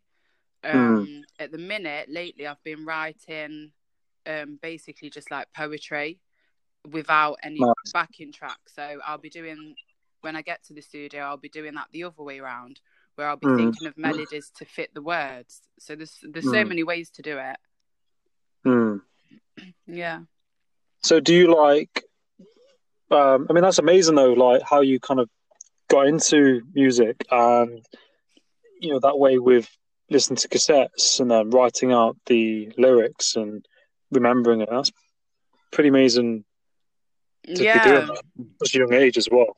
Yeah, I've just always loved music. I think it was down to both my mum and dad Yeah. music. So when you've brought up around music and when they're playing it, you can tell that they're really into it, and there's like a vibe that comes with it. You can't help but get hmm. involved. Do you know what I mean? Yeah, no, exactly. And I think like I mean I know your you know, you and your family and your mum and dad, like they're really chill people and you know, like yourself and like that kind of music it's quite spiritual, isn't it? It is quite chilled, like that kind of soul music. Yeah, yeah. Um, like can make you feel a certain way. Mm. It's like a certain Can't take- vibration to it. I really like to kind of take you somewhere. Say that again. Really kind of like take you can music can take you places, can't it? Yeah, music. There's a saying. What is it? Music um can be, should be, or is to me anyway. Um, Mm. what feelings sound like, if that makes sense. Yeah. Yeah, I saw that quote actually on um that you posted. Yeah, Yeah, I've I've always been into music. Um, I, my genres of music kind of vary. Like I can kind of listen to anything really. Um, Well, yeah. What's your favorite? um, I really like fifties music. You know. Do you? Um, Yeah, I'm a bit of an old soul. Like I could listen to like 30, 30s music, and then so what would that be? um, I suppose it kind of links in with jazz, probably. Jazz, like kind of Like Frank Sinatra? Frank Sinatra kind of music. yeah. yeah. I do like that vibe. it's kind of like it's almost, it's quite pure, if you know what I mean. It's Yeah. quite untouched. It is what it you know it is what it was. hundred percent. It to it completely beats to me it's very rare that any modern music is going to be a song that I mean there are the odd one um like I think that Lewis Capaldi for example he's wrote quite like a classic song Mm. but I think it's very rare now that any songs will become classics because they just don't have that Impact. pureness and Mm, that mm. impact yeah that they used to have. So yeah they are I, Quite I want to say better better songs to what people make now I don't know. Maybe we're just missing maybe we're just not listening to maybe I'm not listening to the right people maybe. I mean, like what you said, like they're kind of like they didn't have the technology and things that we do now. So I mean, you can yeah do so much to music now, can't you? Like, um, my friend makes music as well, and he he showed me this program yeah on the computer. You've probably seen it yourself, and and it's mental. Like, there's What so much, to, so much to making a song. Yeah. It's a lot. It's a lot of hours. I mean, one song can take you a week to do. Yeah, And that's like, and that's not, some people make their own instrumentals and um, write the the song as well. mm. I just write the songs for now. I mean, I can make um, beats and I've had goes and Mm, mm. I'm sure if I like keep practicing, I'll I'll become really good at that as well. But if you was doing all of it, I mean, you're looking at probably two weeks to make one song. yeah, It's not simple. But back then, they probably had to be, they probably were on the whole more talented because there was less to sort of hide any Mm. anything that wasn't perfect. You know what I mean? Whereas now you can make everything perfect with a computer. you can edit things out probably. Yeah, uh, yeah, you can do anything to it. Pretty amazing, though. You know what you can do. Like, you can probably make a song on your phone, can't you? Really? Yeah, my nephew was showing me um, an app um, to make beats on, and there was really good, really good beats it Mhm, made. mhm. Um, so yeah, there's a lot you can do. It's amazing. I think I, I have seen those apps before, but like some are really in depth, and I'm, I don't know, it's too much for me. Yeah, But like when you was growing up and the music you was listening to, what music was that? Like what, what who the artists you was listening to? Was it um like Luther Vandross and yeah. Growing up, it was definitely like anything my parents would listen to. So it'd be like Luther, Mariah, Whitney, um, obviously reggae, Bob Marley, Mm. um, Sanchez, Beres Hammond. Um, it didn't really vary out of sort of that style of music. Um, my mum's brother loves Elvis, like loves him. yeah, So I was like, you know, showing that as well, that sort of music as well. mm, And like probably a bit of jazz, a little bit of jazz. mm, Um, and then it started getting more our music then started changing, didn't it? So you'd start Mhm. getting a more funky, up tempo, um, sort of R and B. So I more got into a bit of that. mm, but yeah, big mix. And then it went very pop, pop. Obviously, when I was in primary school, pop was the big thing. Like you had Spice Girls, and there was loads of Mm. pop bands, weren't there? Britney Spears. like nineties kind of era, wasn't it? Or kind of Yeah. like exploded. Yeah. So then that was like that was the thing at that time. So yeah, all types of music, really. I think as well, like with that, it's nice because you can kind of take kind of inspiration from lots of different artists, can't you? Can't can't you? And take certain bits from their music. Yeah, I think what's interesting is because I've listened a lot to all different genres. When I write music, I could actually write sort of a classical song. I could write a song that was like sounded like pop. I could write a song that sounds like R and B.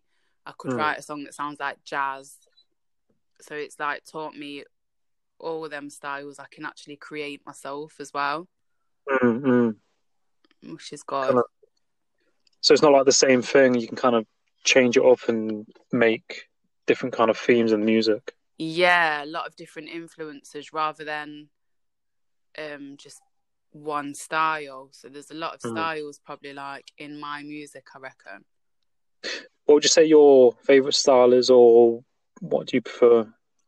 Definitely. Um, for now, if I had to sum up the way that the sound that I love, it would be. I Have you heard of uh, Jhené Aiko? I've heard the name. Okay. Well, I'll um I'll send you a message with how Yeah. to spell her name. You can have a look at her. She's so good. It's like really like um, it's practically R and B, but she's Mm. very like in tune with herself. So like in the morning she'll drink like uh alkaline pH'd water, and she'll do her like meditation, and then she'll do maybe some like tarot readings for the day, set out like Mm. her intentions for the day and she's so like tuned into herself and then she uses like certain she's got a studio in her house and then she uses like certain um oriental um instruments that Mm. are meant to create certain feelings and vibrations and she puts them into her music Gee. but she's an R&B artist so she just combines all of that sort of natural basically her way of living she com- tries to put it into her music as well Mm.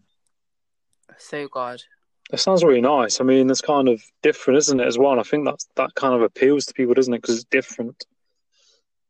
yeah well it, it turns it into an art then don't it? It's not just about Mm. making music to be popular to be famous. Like she's making music for her basically like her she's it's basically For art. her audience, like, yeah. It's like a real art form like she's just making it exactly how she wants it to be sort of thing. Mm. no, that's amazing. I'll have to check- definitely check it out. yeah you'll have to look at her. She's so good So many artists out there, though, isn't there? Like, it's crazy. Like, um, my bro- my younger brother got me into an artist. He's a American rapper called Oliver Tree. I'd never heard of him, yeah and he's like very different. He's like he wears like '90s clothes, very long baggy clothes, and he's got like a bowl cut in his hairstyle. okay what's his name O- Oliver Tree. oliver tree okay He's he's a rapper. Yeah, he's a, like a rapper, yeah and he's. We went to see him live, and I was like, "Gosh, you know, like God, you know, if this, if this guy can make it, you know, like, it kind of gives you kind of motivation, you know, kind of. Yeah. So is he like very unique in his style, or is Yeah. he similar to all the young rap artists at the minute? He's he's got his own style, like completely. Yeah, Does his own music videos. He does his own stunts in the music videos, and he, he's just very different. He's he's like he flies around on this like little scooter, and he's got these baggy clothes and a bowl cut, and you're like, oh, this guy looks strange. yeah, That's, that's the, the interesting thing, you know, with music and artists. Um, doesn't really matter, does it, how someone looks or yeah. you know? It's It's- it's like putting yourself. It's sort of like personifying yourself into music. Mm, To be like a proper artist, you really take. You have to really like try and delve into everything that you stand for and mm, everything that you probably like, and make that put mm, that into music. mm, mm. so then you're only going you know you're going to draw the people that can really connect with you and that's where you get like fans like because they Mm. connect with everything that you're doing everything that you're saying your style what you mm. stand for everything That's probably like amazing with social media as well. You know, has that helped you in like your music and um, promoting it and getting it out there? Would you say? do you know what i don't think i've ever gave my music a big push that that i know i need to give it if you know what i mean so i've never put like a hundred don't get me wrong when i'm writing a song when if i'm in the studio i put a hundred percent into it and the song will come out exactly how i want. But as far as like promoting myself yeah and getting out there i've never gave myself give my music that big push um that it Mm. needs to have. Um but i've been writing all these poems for my next project Mm, and i've been writing over the past year i'd say uh yeah year six months to a year Mm. and when i get an idea for a music video i've been putting that down um everything that I want to stand for as an artist. I've been putting that down. So I feel like I'm coming to the point where I'm ready to do that now because I'm Yeah. finding out really who I am as an artist at the minute. Mm. Even though I've been doing this for eight, like twenty years, Mm. um, I feel like I'm just getting to the point where I know exactly who I am and what I stand for, and therefore I can really push my next project like to the Mm. fullest. No, that's great. And like I've I've heard and like seen some of your like uh content and you you know like music videos and music and you know you are really good and I think like I Thank remember you. no, no, you're welcome. I remember I I thought the first song I heard of yours is that something real, I think it was. Yeah, the bass line. Yeah, Bassline like Jamie Jamie Duggan was it or was it Mr. V? Mr. V. yeah. It was Mr. V, and then Jamie Duggan was more of a uh, DJ DJ, yeah, producer slash record label owner. Yeah, Because um, I was heavily into that music scene when I was at school, like bassline. was ya? Yeah, I, I remember getting the C when those CDs out. I remember getting the CD and then putting it on my little MP3 player. And Yeah. uh, I was heavily into bassline and um, DJ EJ. Yeah, EJ. I seen him not too long ago actually. Um uh was it January I seen him? Yeah, Yeah, it was both um he was DJing and I was singing at um an event, yeah. gosh, that's amazing. I used to, I used to love that music. Like back in the day at school, I'd be my friends would get like the new song, and I'd be like, "Oh, can you Bluetooth me that song?" And then I know Bluetooth does it Yeah. people don't use it that much do do they to send each other songs anyway? probably not anymore. I mean. Because everyone's got their own streaming, aren't they? Or Yeah, I mean, I only ever Bluetooth my headphones to my phone or Bluetooth, for, you know, my CV to my laptop or something. yeah, but not like yeah, I can the days where you'd be like, Oh Bluetooth buy Bluetooth. Yeah, it's crazy. No, it's Or um, on MSN Messenger, and you'd you'd have like a file yeah. of like you'd wait twenty minutes to receive some audio file of your friend or something. Yeah, definitely. But um, MSN, that's how we made um something real because I I went to the Oh, studio wow. and I did a an R and B song, something real, and then Mm. that night I was on MSN, and obviously I had like Virgo on there, Mr V, and I says, "Oh, what do you think of this?" He was DJing a lot at the time, and I just sent him Mm. the the audio, and he made a song, and that was it. He just started playing it in all the clubs and stuff. wow, So yeah, that was it. MSN, uh, MSN file. transfer. Yeah, yeah. wow. Start from there. Yeah. Christ, that's it's amazing though, like how technology's come on though, and you can record songs on your phone and on your laptop. It's it's pretty amazing. Yeah. I mean, you can record anywhere now. There's really Mm. no excuses, like, not to. If you love creating music, there's so many ways to do it.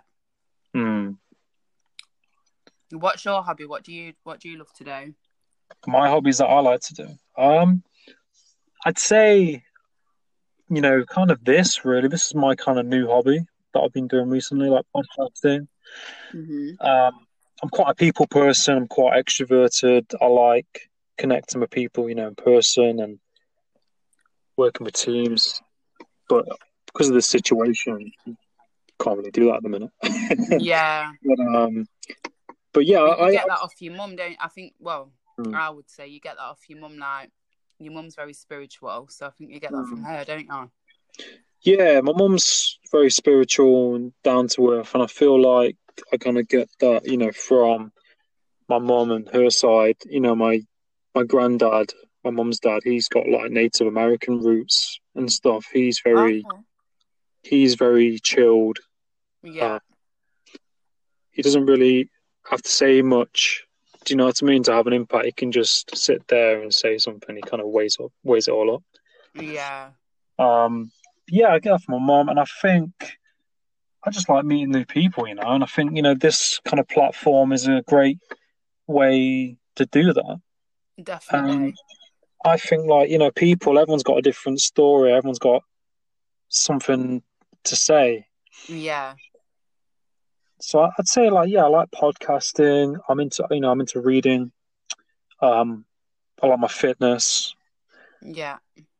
and um, you know, kind of like watching films, and I like playing the odd video game, and I like Have to you got read. any good film? Any really good films? That I could say. Yeah. Um, I feel like you're the person to get films from. I've been asking people for films in this quarantine, and I'm just not really feeling them. it's there's a good film. I mean, I'm really into my films. I mean, it's quite a deep film. It's based on a true story, and um, it's called Into the Wild. okay. And I won't say too much, but it's a true story, and it's about this guy. I can't remember his name, but he's in America, and he's had enough with society and what's happening, Yeah. and he just goes off and travels. Okay. And it's kind of like you know, kind of goes on like a spiritual kind of journey. I'm gonna watch that. I think I'm literally gonna watch that tonight. I'm sure it's called Into Into the Wild. Um, Is it on Netflix? it might be on Netflix. It probably is on Netflix. Um, it, why is that what you used to Never mind. watch on it? Yes. Well, go on Netflix or. Have you got Have you got a laptop? Yeah. Okay, I'll I'll tell you this. Uh, I'll I'll give you this link where you can watch pretty much anything. Okay, we could. Um, which is legal, so it's fine. Um, but um, yeah, that's a good film. I'm trying to think of some other films. I like Pulp Fiction. Is that a film? Pulp Fiction. Pulp Fiction. Have you seen Pulp Fiction? It's Tarantino. No. In fact, I've heard of it. I have heard of that. Tarantino film. Oh, it's great. Pulp Fiction. Um, It sounds like a bit of a horror. Is it a no, horror? no, no. It's Samuel L. Jackson, John Travolta, Bruce Willis. Oh, okay, well that sounds good with them three names. Yeah, it's class. Uma, Uma Okay. Thurman's in it as well. Oh yeah, she's good. So yeah, I'd say Pulp Fiction. I, I can think of some more, and I'll I'll send you them across. Yeah, thank you. Do you read at all? Like, Yep, I do read. Oh. Um, what have I been reading lately? Um, a book called um Black and White. It sounds creepy, but it's not. yeah, it's called Black and White Magic by Franz Hartmann. I've heard of that name. Friends. Yeah. Really good book. And basically it's not what it sounds like. It's saying um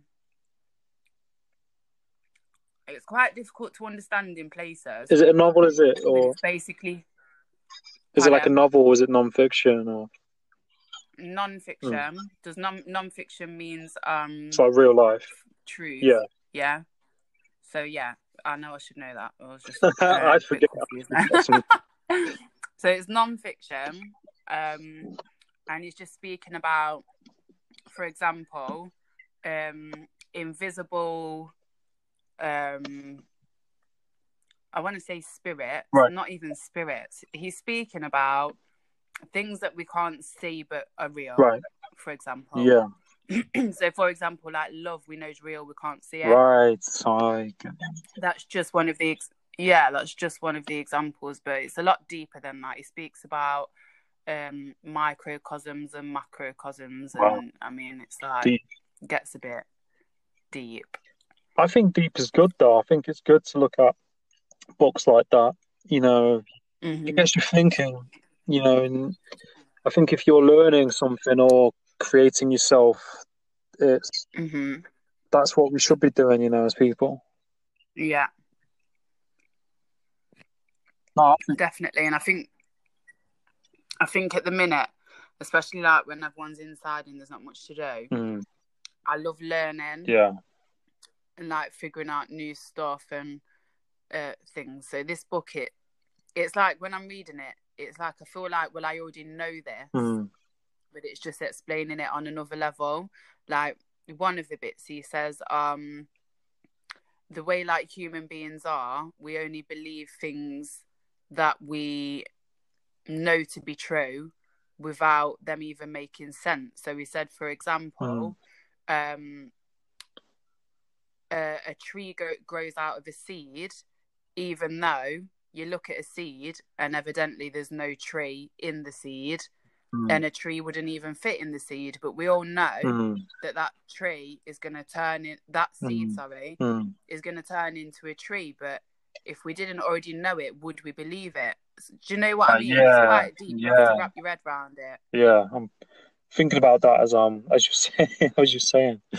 I'm like, yeah, it's it is it is fascinating. It's a bit like the chicken and the egg, isn't it? You you know, like the egg, you you know that.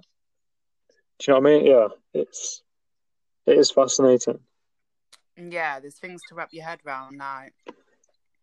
I could give it a look. I've got that many books though that I need to read. Like, I end up finding like some on Amazon. I'm like, I've I've already got loads, and I'll see one on Amazon, I'll buy it, and I'll get another one. Yeah. I'm like, no, man, I still need to read all these other books. So, what's one of your favourite? I, I think probably one of my favorite books that I read a while ago was uh, it's called Think and Grow Rich. Yeah, I've read some of it. It's yeah. quite a deep book, and that's about you know like your mindset and your thoughts and how wealth kind of works and how your thoughts work and how like the law of attraction and the things that think yeah, become things and things like that. That's quite a good book. Definitely. Yeah, But you know, like that is a good one. there's a lot of books out, there's a lot of books out there that you know we don't really hear about. Um, it's only until you kind of find it, isn't it, or stumble across them. Yeah, and then you find out they're quite popular books. Mm. Yeah. Um, a lot of the books that I'm into at the minute are basically probably same as you. They're sort of teaching the same thing. Mm. Um, so it's like I'm trying to find books that are telling me things about the universe and about um Mm. your thoughts and your soul and that sort of thing, Mm. but explaining it in different ways or looking at it from a different angle Mhm. or going into more depth with it. Like this black and white book, it's it basically is like the deepest depths of Mm. the thing the, the books that we read Mm. but it's like another layer like it's a lot deeper It's like a deeper level. yeah No, that sounds really, really good. I mean, I suppose you have to like be in the right kind of mindset to read? Like, can is it something you can lay in bed and read? Is it like, is it quite? i have to be in the mood for it because it's teaching me and it's quite difficult to understand in places Mm. Um i have to be in the mood where i feel like learning Mm. it's not just a book you can read like a book that's telling a story that you can just read at any time and just get straight into it Mm. i have to be in a i feel like learning something now sort of mood like a studying mood Yeah. to read that book Yeah, because some books you like, I you read them and you have to like reread the page. I've done that you're Yeah. like, okay, that, I've read that, and that didn't really make sense. I need to read that again because it's so Yeah. like deep. What you know, it's deeper than just reading words, isn't it? There's there's a lot to it that you kind of have to take in and process.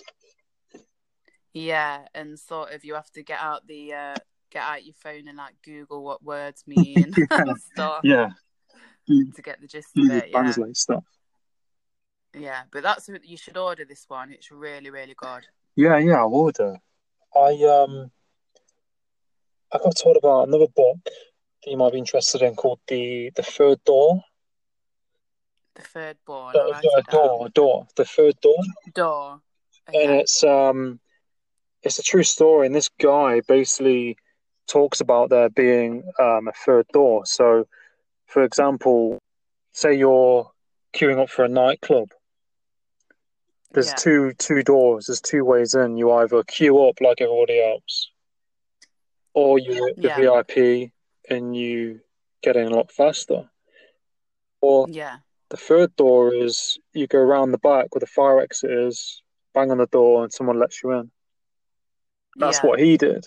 So there are always there's always like a third door into situations or scenarios, if that makes sense. We don't see it, Yeah. but that's kind of what that's about, and how this person used these ex- example third doors to um get get be, be successful, basically. Yeah, that's quite interesting. So is it like basically shortcuts? Yeah. like shortcuts that like ways into stuff Yeah, or to do stuff. yeah. You saw you saw opportunities in a different way, and those opportunities, you know, they're there, but we don't. I think as people, we we don't necessarily see them sometimes, but they're, Yeah. they're there waiting for us, if that makes sense. Um, Yeah, we don't always see them. Yeah, or sometimes um, I read a book once called Trust Your Vibes, nice. and it's um, it's a, a sort of medium woman um that can like connect and stuff to um dead people Spirits. and all, all sorts of stuff. Yeah, spirits, and she's quite obviously in tune with herself. Mm. Um, and she. Oh, I've lost my train of thought. said now. she talks. It's called. She speaks to spirits. Um, what was I just saying before that? It's good vibe. It's Um, called the good vibe, and she talks to dead people and spirits. It was related to the vibe thing. Uh, what was it?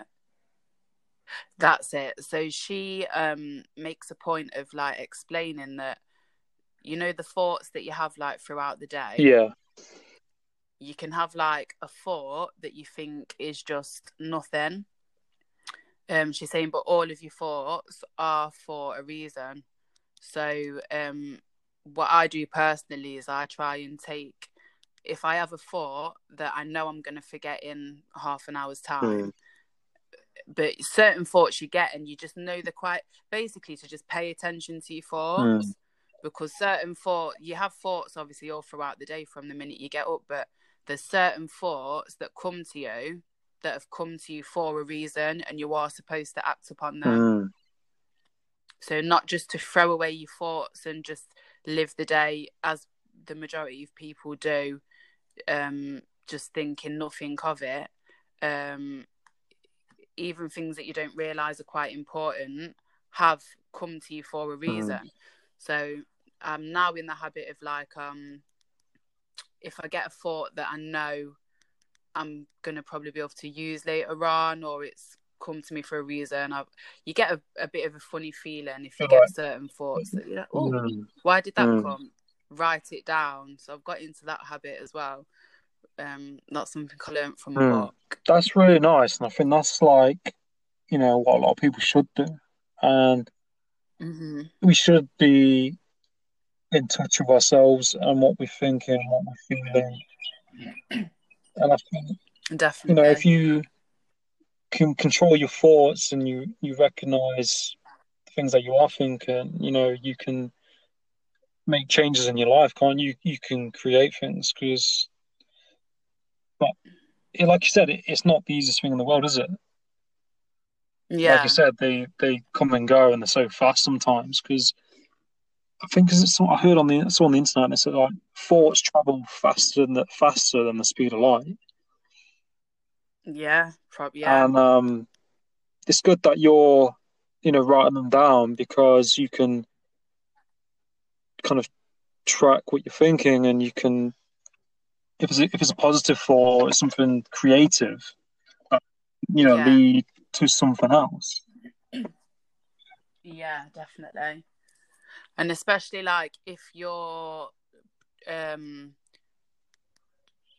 trying to be in tune with like yourself and reach all your goals and your potentials and things, like if you're already focused on say putting you in you Mm. know, being grateful in the morning and then putting out your intentions to the universe, you're already asking um for sort of your dreams and wishes and Mm. things that make you happy. You sort of ask the universe to help you and guide you Mm. towards those things. So you have to then pay attention to when, because thoughts, you can look at a thought like it's you speaking to yourself, Mm. but then if you're more spiritual, you probably realize it's somebody else speaking to you without sounding crazy. Do you know what I mean? Yeah, yeah, yeah. Like it's co- like thoughts are coming from from somewhere else. Like Spirit like. Yeah, No, I, I completely can resonate. You know, I completely resonate with that. Um, Yeah. I, I mean, I went for a run this morning, and um, I, I all of a sudden got these thoughts, like you know, like I'm so grateful for Yeah. where I am, and it just like you said, it just came, kind of came out of nowhere. It like Yeah. some- Was it just the thought or was it the feeling as well? It was the thought first, and then I, I kind of had the feeling afterwards, and I kind of felt Yeah. a bit bit more grounded Yeah. because I was like, I went for a run, I was looking around, and I was kind of thinking, you know, like with what's going on in the world as well at the minute, Yeah. I feel I'm paying more attention to my thoughts and be, you know, I feel more grateful because Definitely. there are people out there who've got it far worse and far worse situations, and Yeah. you know, like we've got our health, we you know, got a roof over our heads. Um, hmm so yeah, it was these thoughts kind of came to me like out of nowhere, and I it I kind of recognised it. Whereas I think because as well we've got a lot more downtime now, our our focus is on ourselves a lot more. So I think Yeah. Hundred percent. your Yeah. thoughts are more kind of not intense, but then you're more aware of them. I find. Definitely. And I feel like um I feel like everything that happens is supposed to happen. Mm. Um so as much as it's a terrible time that a lot of people are going through, Mm. um from people that have sadly passed away to like businesses that are going to struggle, people struggling and stuff. Um one thing everyone's getting like you said is time. And like we're all being forced to slow all the way down. Like life couldn't get any slower Yeah, yeah. at, at the minute. Mm. So I think like that's for a reason. I feel like people are um more likely to tune into themselves in this period and I feel like we're gonna have far far more sort of kinder people because it does make you have to really think about like who you are and like reflect Mm. and be grateful for what you have got because right now none of the material things matter. You can have the nicest car in the world, you can't go out in it. It's sat outside doing nothing. Yeah. Do you know what I mean? So it really brings you back to the basics. Mm.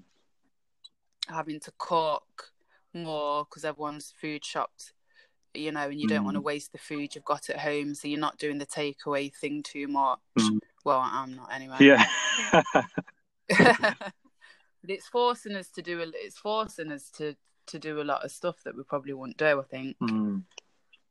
like go for walks do you know what i mean with your loved ones go for bike rides and stuff like that Mm. Yeah, I, I completely agree with what you just said.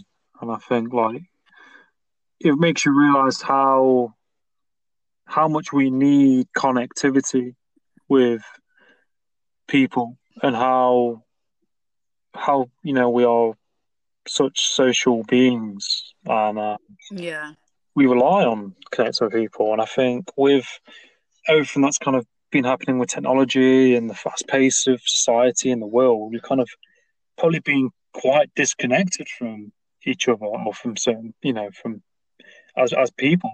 We were too yeah in uh, work and next targets and and you know like yeah and it's probably like we think we're connected to people you know being busy and going to the gym and seeing our friends and that but it's like are you really though what level are you connected on mm, Do you know what Yeah. I mean? I think after this, like friendships, relationships will be maybe on a slightly deeper level mm, mm.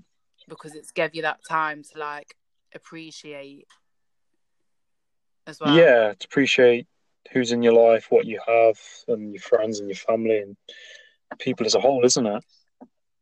Yeah, definitely. And we could probably take things for granted. Um, and this kind of really makes you really makes you think. And I think we can only grow from this. I think society and people, you know, we, we have a choice, but you know, like I've said before, if you want to create something, now's the time. If you want to create a podcast, business, you know, music or whatever it is, or read books, you know, try and use your time in a productive way, isn't it?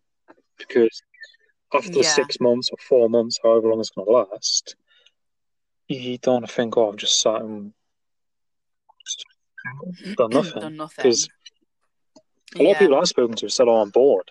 I'm like, how the hell are you? Okay, but there's so much you could be doing.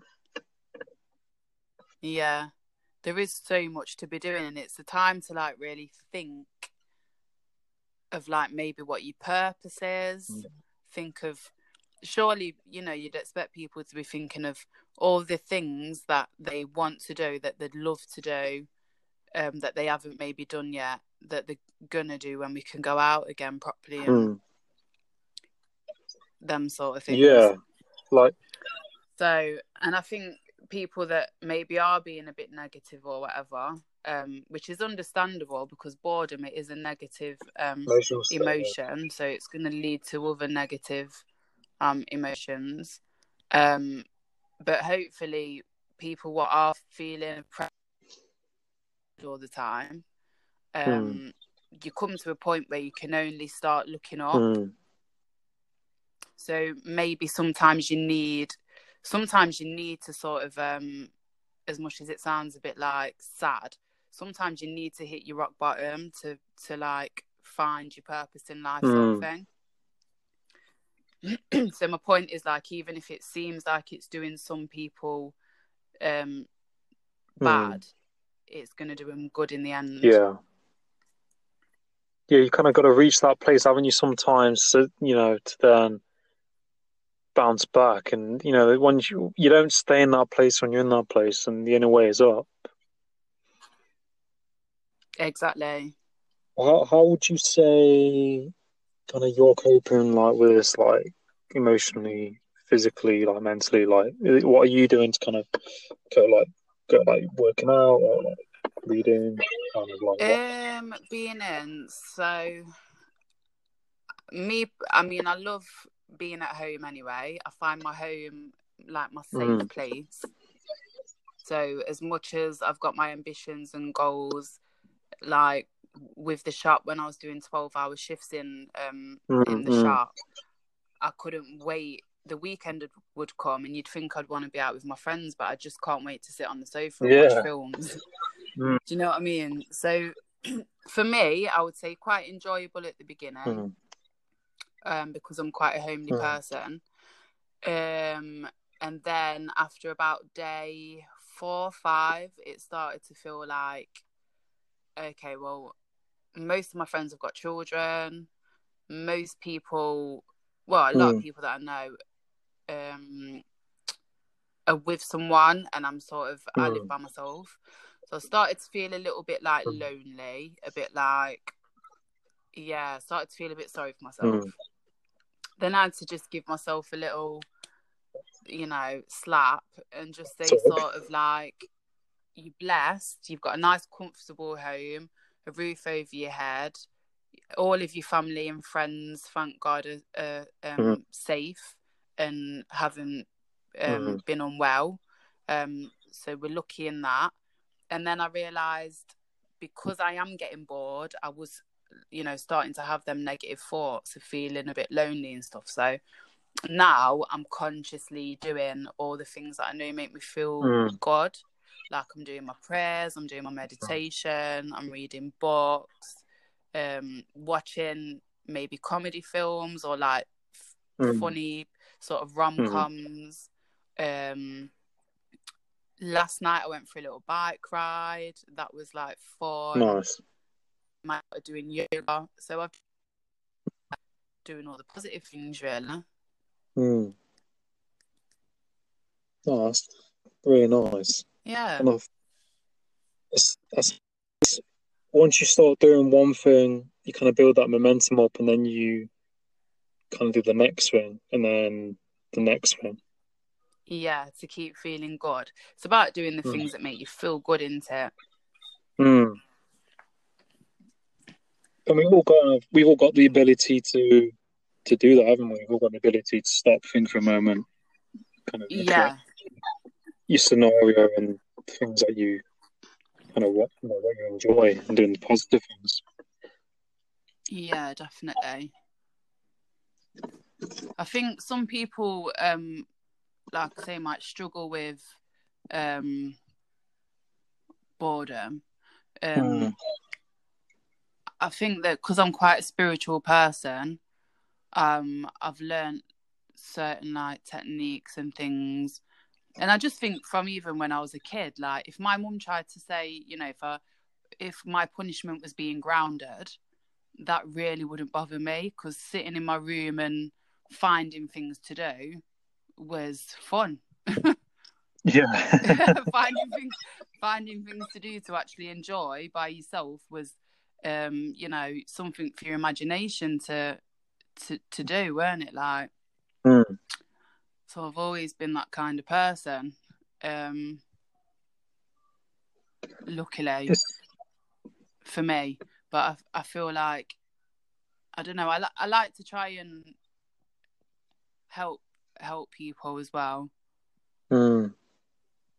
that Yeah, when you help. Sorry, carry on. Sorry. sorry go on No, no, you no, I'm I'm listening.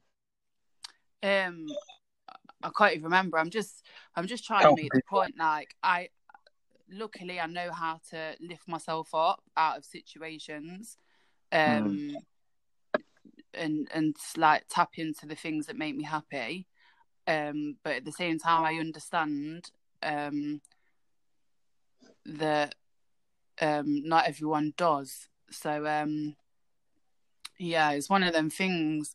It's nice to try and reach out to people and um hopefully help Give other people. Yeah.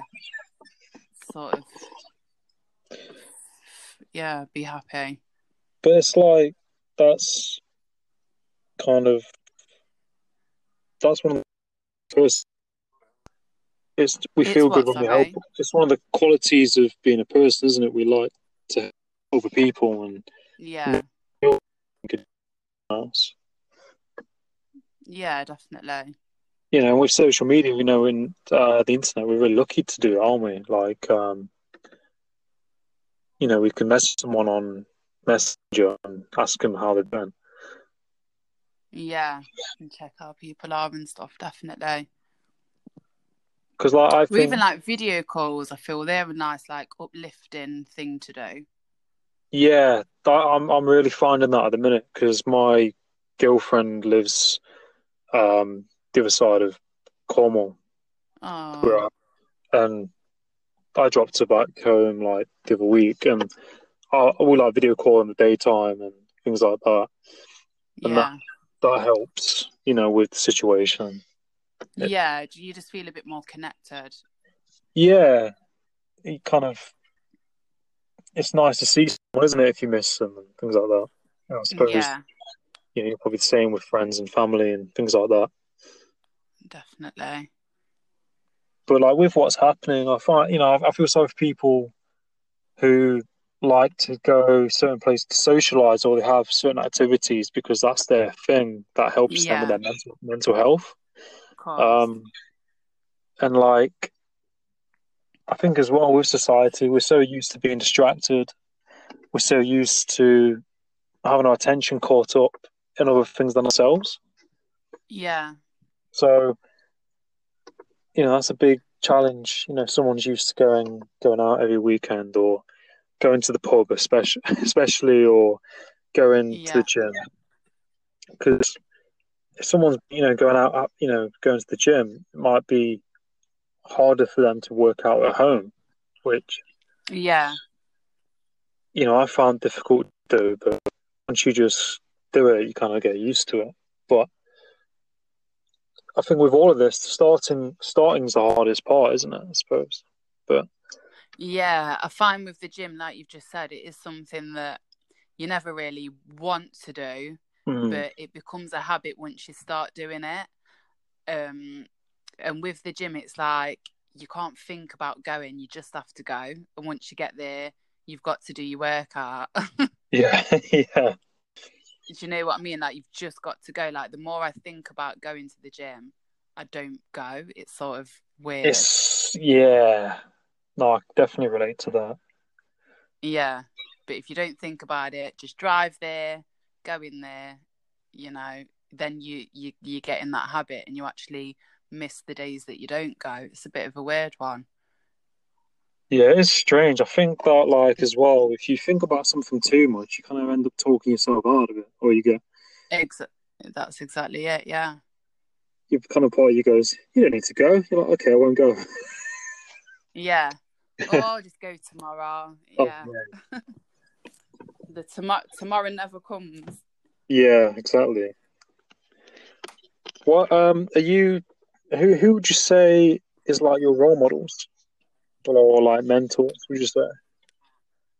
Um, role model. I don't really Yeah. have any. Yeah, Um, no, I mean, if we're speaking like artist wise, Yeah, like Beyonce, artist-wise. artist wise. artist wise. So Beyonce regarding um like her work ethics, her performances are obviously like mind blowing. Mm.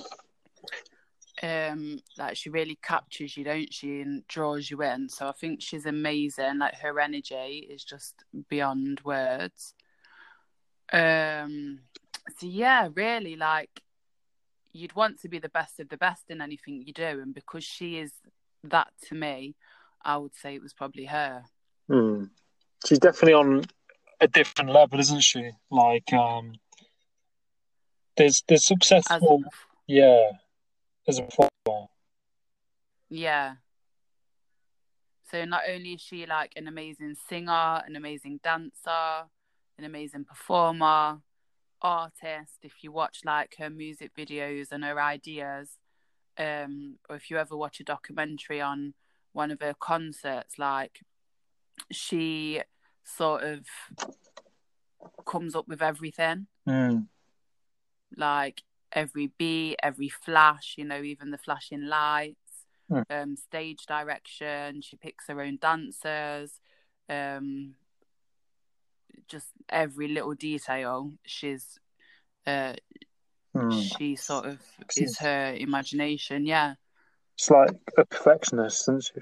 Like everything's, you know, spot on. Yeah. It takes a lot of like choreography, rehearsing, and thought that goes into uh, productions. Because you're not just doing a song, are you? You probably, you know, you a lot of other angles as well. yeah, yeah. There's so much to it. Like you say, different shots, different Hmm. camera angles. Like, yeah, there's a lot to it. But she even says in her um when she speaks about these things, she'll say like sometimes you don't know when to stop. So when you're a perfectionist at something, Mm. like yes, it will make you the best, but at the same time, you might keep just changing and trying to perfect something to the point where it's never ending Mm. Because you're never fully happy. So she'll say like she's learned to she's learned to give herself like a deadline, like right, that's it now, because you will just keep going and trying to make it better and better, and then it's like when do you put this project out if you're constantly changing it? Do you know what I mean? Yeah.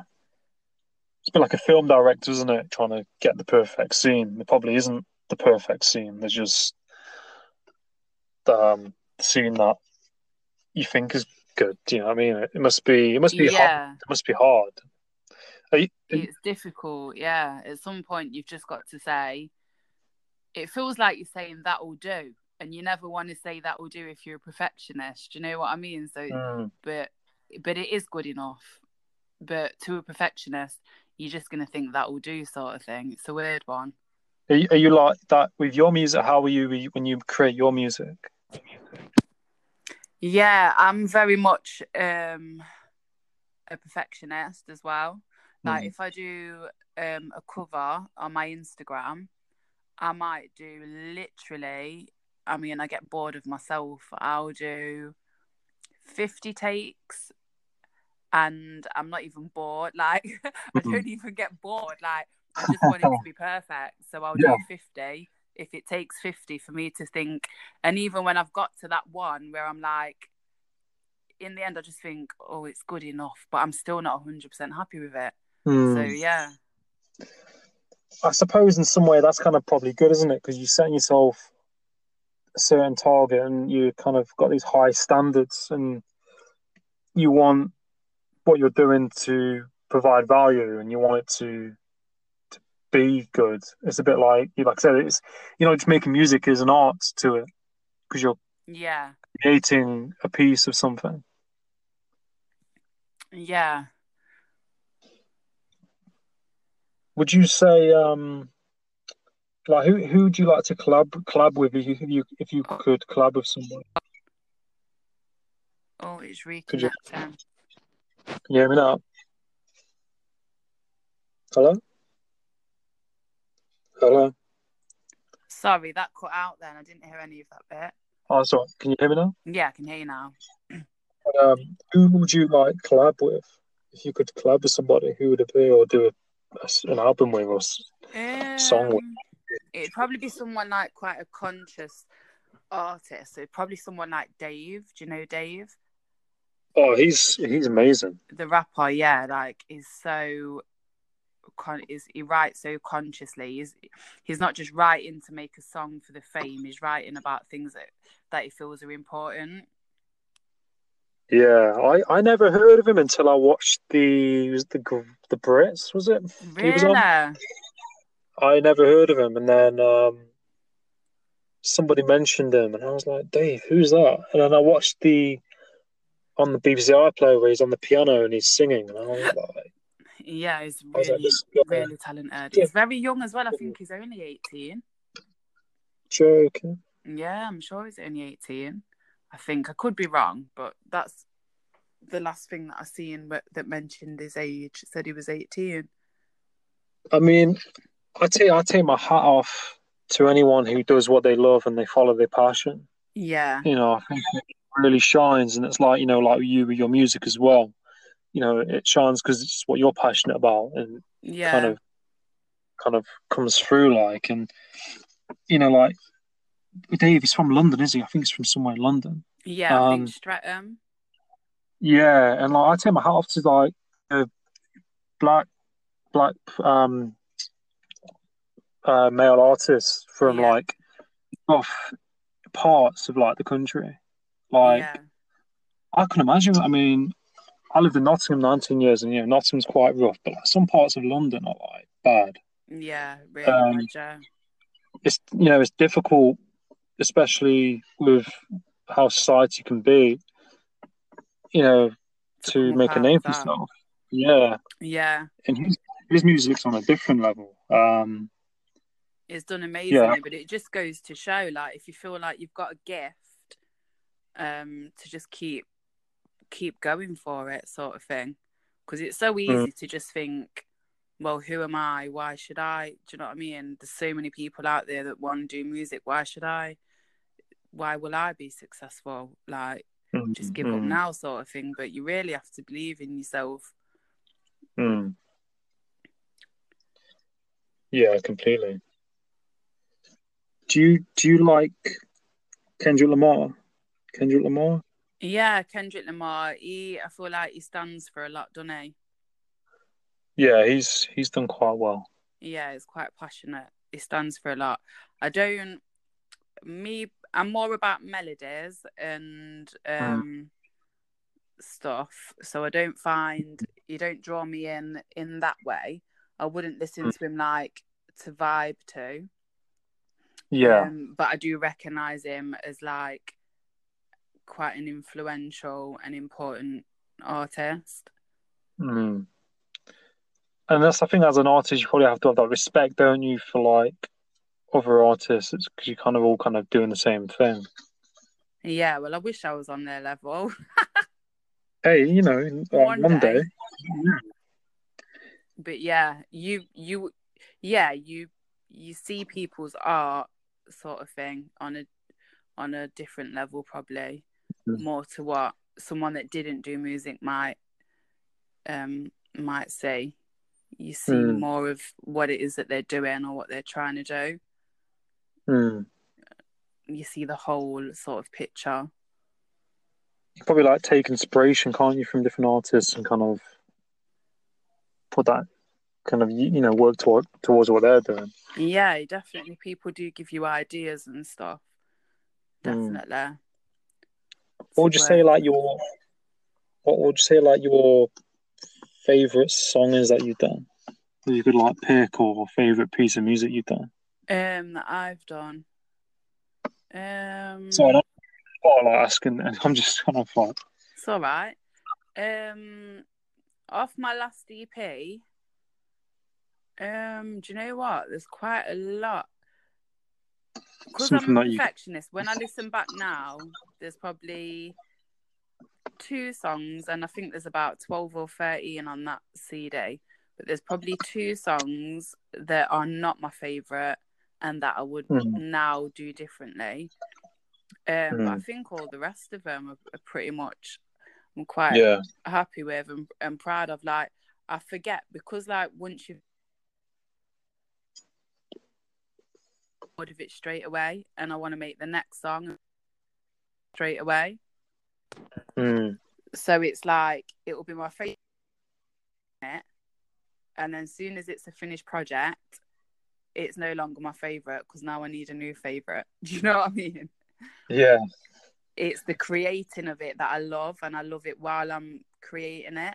But then once I've done it, Mm. it's like, okay, that's for somebody else to now enjoy.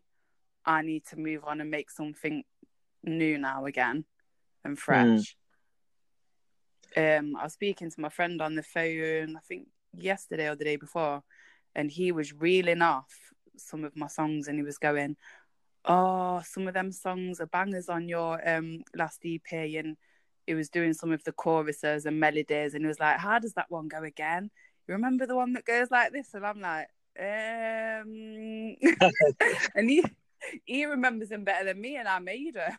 Oh wow. I know.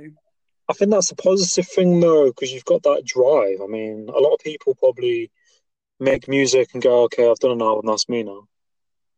Yeah, I mean, to have that drive and that passion is pretty amazing. To be like, you know, kind of churning out music, you know, like that, and then yeah, kind of not stopping. yeah. Never being satisfied. Because I suppose you, mm, and then you can reflect on the work that you've done previously and look how you've improved and, and all the rest of it. Definitely, I see a big difference between the first EP that I did and the last EP that I did. Like a huge difference in a good way. Mm. Like melodies, structure, um, vocals, Mm. everything. Really. No, that's great, and that's kind of like, I suppose that's good in some sense because you can like see where you need to improve probably or like tweak Yeah. things. Yeah. And I think that's why it's so good because music it is art and music videos are art if you look at it that way. Mm. Um, I mean some are not, some are just, you know, just for this making a music video for the sake of making a music video, but Yeah, but if you really into what you're doing then it is an art. It is an art and then how can that ever end? Like it can't. Do you know what I mm. mean? Because your imagination is like um unlimited. Mm. Mm. so then your music's going to be unlimited your vis you know your vision visionary stuff like your visuals are going to be unlimited like it is something that's like a constant production like in constant production within yourself Mm. sort of thing No, in exactly. your mind And that's that's kind of probably the beauty of music videos, isn't it? Some of the music videos you can make, it's it's your kind of imagination kind of coming out. yeah true Because how how do you Yeah. do when you do music videos? You, you've done a few music videos, haven't you? Like I saw. yeah and you know what i'm not really impressed by them Really? I'm not impressed by them. Like they're not my imagination. They are just like I said earlier. You you can do a video just for the sake of doing a video. Yeah, yeah. If you see what I'm saying, like, and I feel like that's what they've been so far. Mm.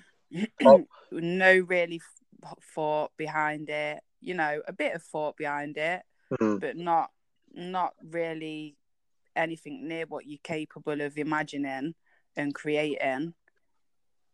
And so I'm not yeah, I feel like I've got a whole new journey I can go on Mm. Um, whereas my music gets better, I want to like really um master like the way I make a video and actually put some real like Mhm. art, visuals, dancing, colours, Mm. effect, like all sorts of stuff from your Mm. imagination and making it come true in a video. Like I've never really gone for it and tried to create something Mm. that I love. Mm. So that's that's something that I'm like really excited to do. Nice, really nice. Yeah, Yeah. on the on the bucket list to like do. Definitely, yeah. I mean, this um these songs I've been writing, it will be for this next project that I do, Mm. this next um EP that I do. Mm. It, it will come with come with the videos. Yeah, So maybe that's something to do in quarantine, write up um scenes and stuff and ideas. there you go. There you go. could re you could do the choreography in your bedroom or something like that. or- Exactly, yeah. Yeah. Do it all, yeah. nice, really nice. Outfits, everything. No, yeah. Trying to... So, like, um, trying to these questions. Say that again. Just trying to look over some of these topics I've written down. Like, would you, what do you think of like X Factor and stuff? Like, and Um music I feel like X Factor puts the cart before the horse. Yeah, So I feel like um, you throw in people that have come from wherever they've come from um, into the spotlight to instant fame, having sung, you know, four auditions, five auditions. And then I feel like, I don't mean to sound negative, but 70% of the time, 75% of the time, the only way from there is down because you've started them at the top. yeah, So I feel like, um, I mean, there is, you've got JLS, you've got a few that have been successful, and, you know, that's good. And it would be nice if all the people that won um, stayed successful through it. Mm. But the fact is, most of them don't because you've started them the wrong way round. yeah. It's um, because it's to have res- have like fans that respect you and stuff like that. Like for most people, that takes so many years, mm, 10, 15 years. Have you really got the backing and support that you need to stay at the top? I don't Mm. really think so. After how long is the show on for? Eight weeks? 12, 12 Yeah. weeks? a couple of months. Yeah. I feel like and it's that's not good for people's mental health. Oh, completely. well. Yeah. No, I completely. I think. Um, sorry, carry on. yeah, yeah, that's it really. It's just not it's not good for them. 'Cause I, I saw as well, like, I think a lot of people who've been on it have had, like, men- actually had mental health problems. There was a guy, I think, Yeah. from, don't quote me on this, I think it's from JLS. I think he had to go to court for something. He had, like, mental health stuff going off, I think. Yeah. But you hear about it, and um, they're giving you this instant gratification straight away, like, bang, like, you know, there's fame, there's people know who you are. And all of that, to some extent, is going to overwhelm you. It's going to make you feel good as well. Yeah. You're going to feel confident. And then you're on this high, I suppose, for those amount of weeks. And then you might get kicked off the show for losing. You might, the show might, you know, the show ends. And then Yeah. you're in the limelight, you're in the newspaper, you've been interviewed, um, etc., etc. And then people, you know, people might not hear about you. And Yeah. And it yeah. It's quite crazy when you think of it like that. And, and like what you said with like, you know, building up your fans and your level of fame and it takes time, doesn't it, I suppose? And it's not how life works. You, you know, like for, for most people, you know, you got to work to get to that point. You've got to put in the time to get to that point. Um, Yeah. It's not realistic for them. And you look, I mean, you do get the odd the odd one like you've got um, is it Stacey um Solomon. Solomon? Yeah, she's she's done alright, isn't she? She does like TV presents, Yeah, things like that. Yeah, and I think a lot of them, um, fifty percent of them probably, they get into the spotlight. They might lose it. They might suffer a bit of mental health, but then they'll get a manager, and because they want to stay in the spotlight, they'll do something like what she's done. They'll do reality TV programs, maybe get into presenting, Hmm. and just have that steady balance where you're not too famous, but you're still within that world and you're still getting that kind of money. Hmm.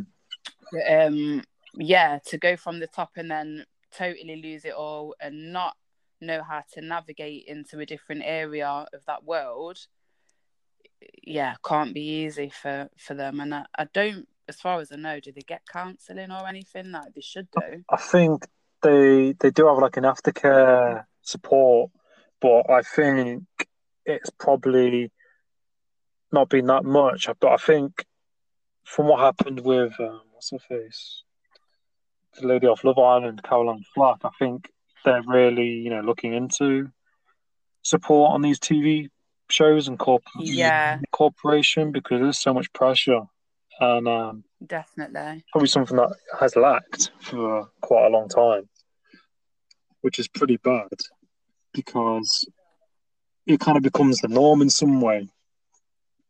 Yeah. Another person's done X, Y, Z, or another person's suffering from X, Y, Z after being on the show. But Yeah, definitely. Well, that's definitely highlighted in the media, but yeah, I, I, think you know X Factor. It's it's not the, the bee's knees, so to speak. It's it's probably how you deal with it. You know, if you can be humble and you can kind of still live a normal life, and it's like Lewis Capaldi. He, I think he lives with his mum still. He um, Does he? he's very down to earth and humble and stuff. Yeah. And someone told me he. w- I can't remember. Someone told me he went to a pub before this happened, and he, he bought everyone a drink yeah. in, in in the place. He bought everyone a drink, and he was like, "Don't put it on social media. You know, I just want to chill out." And it's kind of you know, I respect people like that, like him, um, Keanu Reeves, the actor. He lives like a normal life, and it's that balance, I suppose. Yeah, and they don't get they don't get sort of blinded by the spotlight. One one second, sorry, babe. Nice. one. Hello. You're right, babe. Yeah, that's fine. Yeah, you but yours. All right, babe. Just give me um just give me about twenty minutes or so. Yeah. All right, babe. Bye. Sorry, my Oh. friend's been calling and calling and calling. Oh, and right, calling. sorry. I thought I better answer. Oh, sorry, I didn't realize. That's all right. But yeah, um, I mean, you can you can go in for a couple of minutes if you like. I mean, it's been an hour and 15 minutes. yeah, that's fine. Well, it's been a great chat. Yeah. I, um, Could have carried on, to be honest. yeah, no, Um, for another hour. yeah. We'll have to do it. We'll have to do it again because it's been really good. yeah. Um, I really appreciate you coming on, and it's really great talking to you and, um, kind of talking about, you know, your music and what you do and other topics. Yeah, Oh. thank you. Well, it's been good speaking. No, no, And, you're welcome. Thank you. No, you're welcome. And like, what, what, um, how can people kind of get in contact or listen to your music on like Instagram or? Um, so your Instagram is Tileasha Leanne. Um, what else have I got? SoundCloud is Tileasha one. So my name and then the number one. Um, what else do I have? I can put the YouTube. YouTube. Yeah, can you just put I them? put, you edit yeah, yeah. I, I, I, can, Okay. I can edit bits. Yeah, that's fine. I can, I can add that to it. Oh God. Yeah, just um yeah, just uh, I'll. Do you want me to send them to you and then you can put them in text or something? Yeah, yeah, yeah. I'll put them in the bio. Yeah, that's fine. Yeah, that would be good. Because I, yeah, that sounded a bit rubbish, didn't it? I don't even know them. No, don't don't be silly. That's fine. It's all good. But Wicked. I, I appreciate you coming on, and um, I'll speak to you soon, and all the best. Yeah, lovely. Thanks for um the convo. It's been interesting and fun. Yeah, actually. yeah. No, I'm glad you guys enjoyed it, but uh, you're welcome. Yeah. Well, we'll do it again in a few weeks or something. Yeah, yeah, of course, yeah. Yeah. Yeah. Wicked. You take care, T- Tileasha, and all the best. All right, babe. You too. You later. Say hi to your mom Yeah, I will do. And your I brothers. will. All right, babe. See you later. Right, bye. Bye. If you could collab with somebody, who would it be, or do a, a s- an album with us? Song with- Um, It'd probably be someone like quite a conscious artist. So probably someone like Dave. Do you know Dave? Oh, he's he's amazing. The rapper, yeah, like is so con is he writes so consciously. He's he's not just writing to make a song for the fame. He's writing about things that that he feels are important. Yeah, I, I never heard of him until I watched the the the Brits was it? He was Really? I never heard of him, and then um, somebody mentioned him, and I was like, Dave, who's that? And then I watched the on the BBC iPlayer where he's on the piano and he's singing, and I was like, Yeah, he's was like, really, really talented. Yeah. He's very young as well. I think he's only 18. joking. Yeah, I'm sure he's only 18. I think I could be wrong, but that's the last thing that I seen that, that mentioned his age. It said he was 18. I mean, I take I take my hat off to anyone who does what they love and they follow their passion. Yeah, You know, I think it really shines, and it's like you know, like you with your music as well. You know, it shines because it's what you're passionate about, and yeah, kind of kind of comes through like and you know like Dave he's from London is he I think he's from somewhere in London yeah. I um, think Streatham. yeah and like I take my hat off to like the black black um uh male artists from Yeah. like off parts of like the country like yeah, I can imagine I mean I lived in Nottingham 19 years and you know Nottingham's quite rough but like, some parts of London are like bad yeah, really um, it's you know it's difficult, especially with how society can be. You know, to make a name for yourself. Yeah, Yeah, and his his music's on a different level. Um, it's done amazingly, Yeah. but it just goes to show, like, if you feel like you've got a gift, um, to just keep keep going for it, sort of thing, because it's so easy Mm. to just think, well, who am I? Why should I? Do you know what I mean? There's so many people out there that want to do music. Why should I? Why will I be successful? Like, just give up mm, now, sort of thing. But you really have to believe in yourself. mm. Yeah, completely. Do you do you like Kendrick Lamar? Kendrick Lamar? Yeah, Kendrick Lamar. He, I feel like he stands for a lot, doesn't he? Yeah, he's he's done quite well. Yeah, he's quite passionate. He stands for a lot. I don't. Me, I'm more about melodies and um stuff. So I don't find you don't draw me in in that way. I wouldn't listen to him like to vibe to. Yeah, Um, but I do recognize him as like quite an influential and important artist. Mm. And that's I think as an artist you probably have to have that respect, don't you, for like other artists, because you're kind of all kind of doing the same thing. Yeah, well, I wish I was on their level. Hey, you know, uh, One one, day. day. but yeah, you you yeah, you you see people's art sort of thing on a on a different level probably Mm. more to what someone that didn't do music might um might see. You see Mm. more of what it is that they're doing or what they're trying to do. Mm. You see the whole sort of picture.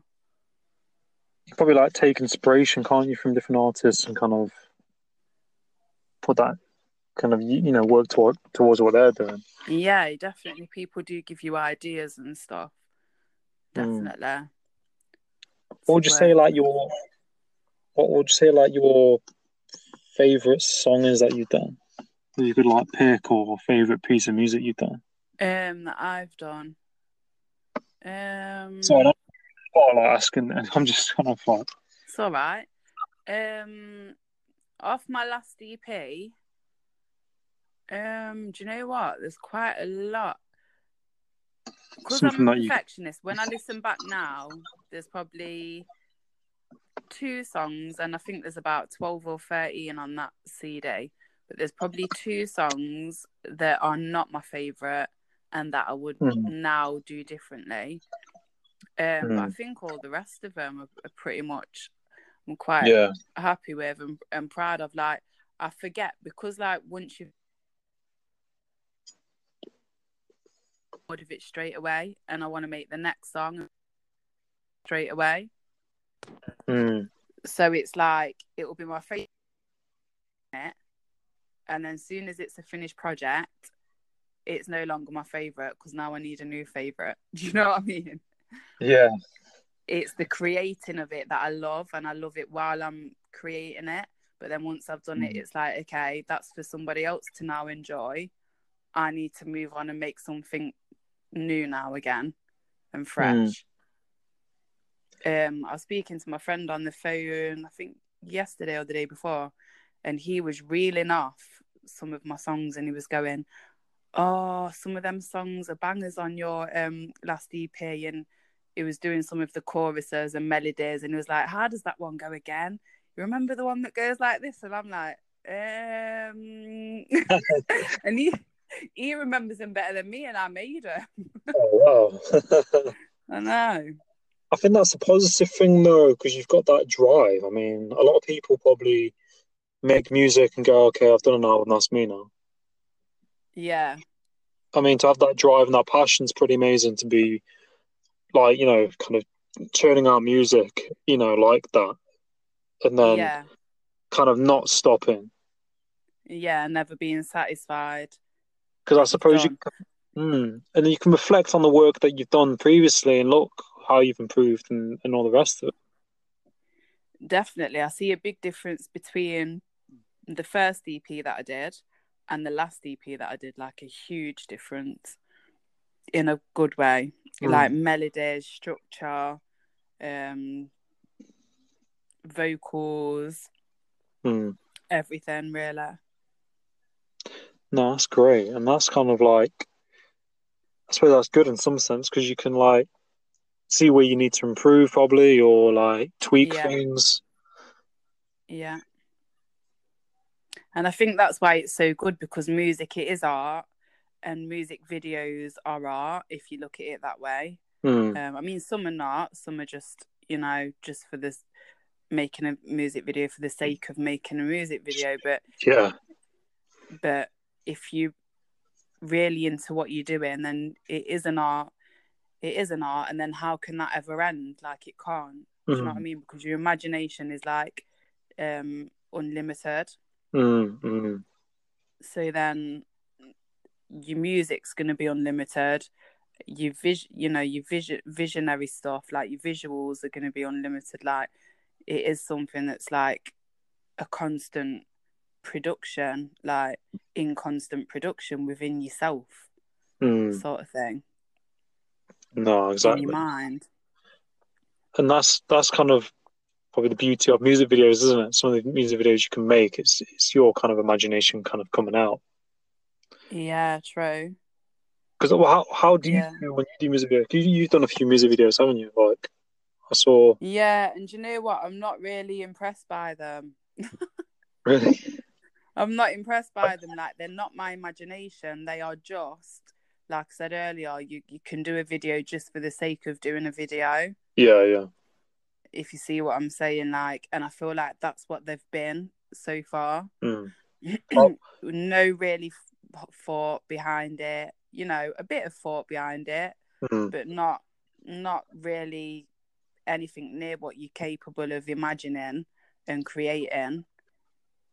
And so I'm not yeah, I feel like I've got a whole new journey I can go on. Mm. Um, whereas my music gets better, I want to like really um master like the way I make a video and actually put some real like Mhm. art, visuals, dancing, colours, Mm. effect, like all sorts of stuff from your Mm. imagination and making it come true in a video. Like I've never really gone for it and tried to create something Mm. that I love. Mm. So that's that's something that I'm like really excited to do. Nice, really nice. Yeah, kind Yeah. on the on the bucket list to like do. Definitely, yeah. I mean, this um these songs I've been writing, it will be for this next project that I do, Mm. this next um EP that I do. Mm. It, it will come with come with the videos. Yeah, So maybe that's something to do in quarantine. Write up um scenes and stuff and ideas. there you go. There you go. could re you could do the choreography in your bedroom or something like that. or- Exactly. Yeah. Room. Yeah. Do it all. Yeah. nice, really nice. Outfits, everything. No, yeah. Trying to... So, like, um, to go these questions. Say that again. Just trying to look over some of these topics I've written down. Like, would you, what do you think of like X Factor and stuff? Like, and Um, music I feel like X Factor puts the cart before the horse. Yeah, So I feel like um, you throw in people that have come from wherever they've come from um, into the spotlight to instant fame, having sung, you know, four auditions, five auditions. And then I feel like, I don't mean to sound negative, but 70% of the time, 75% of the time, the only way from there is down because you've started them at the top. yeah, So I feel like, um, I mean, there is, you've got JLS, you've got a few that have been successful, and, you know, that's good. And it would be nice if all the people that won um, stayed successful through it. Mm. But the fact is, most of them don't because you've started them the wrong way round. yeah. It's um, because it's to have res- have like fans that respect you and stuff like that. Like for most people, that takes so many years, mm, 10, 15 years. Have you really got the backing and support that you need to stay at the top? I don't Mm. really think so. After how long is the show on for? Eight weeks? 12, 12 Yeah. weeks? a couple of months. Yeah. I feel like and it's that's not good for people's mental health. Oh, completely. well. Yeah. No, I completely. I think. Um, sorry, carry on. yeah, yeah, that's it really. It's just not it's not good for them. I, I saw as well, like I think a lot of people who've been on it have had like men- actually had mental health problems. There was a guy, I think, Yeah. from, don't quote me on this. I think it's from JLS. I think he had to go to court for something. He had like mental health stuff going off. I think, Yeah. but you hear about it, and um, they're giving you this instant gratification straight away, like bang, like you know, there's fame, there's people know who you are, and all of that to some extent is going to overwhelm you. It's going to make you feel good as well. Yeah. You're going to feel confident, and then you're on this high, I suppose, for those amount of weeks, and then you might get kicked off the show for losing. You might the show might, you know, the show ends, and then Yeah. you're in the limelight, you're in the newspaper, you've been interviewed, um, etc., etc., and then people, you know, people might not hear about you. Yeah. And it yeah.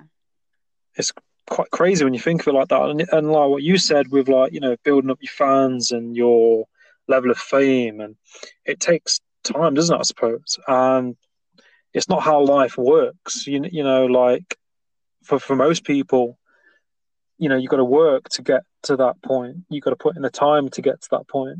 Um, Yeah. it's not realistic for them. And you look, I mean, you do get the odd the odd one like you've got um, is it Stacey um Solomon. Solomon? Yeah, she's she's done alright, isn't she? She does like TV presents, Yeah, things like that. yeah, and I think a lot of them, um, fifty percent of them probably, they get into the spotlight. They might lose it. They might suffer a bit of mental health, but then they'll get a manager, and because they want to stay in the spotlight, they'll do something like what she's done. They'll do reality TV programs, maybe get into presenting, Hmm. and just have that steady balance where you're not too famous, but you're still within that world and you're still getting that kind of money.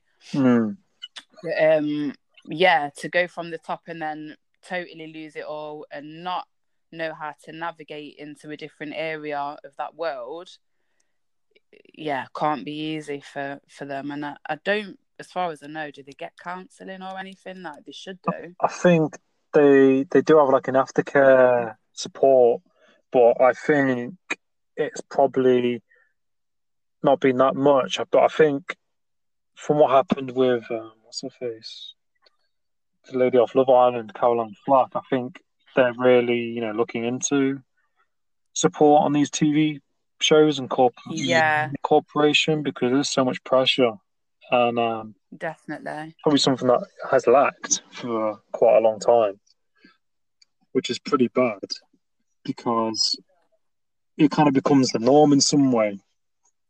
You know, yeah. Another person's done X, Y, Z, or another person's suffering from X, Y, Z after being on the show.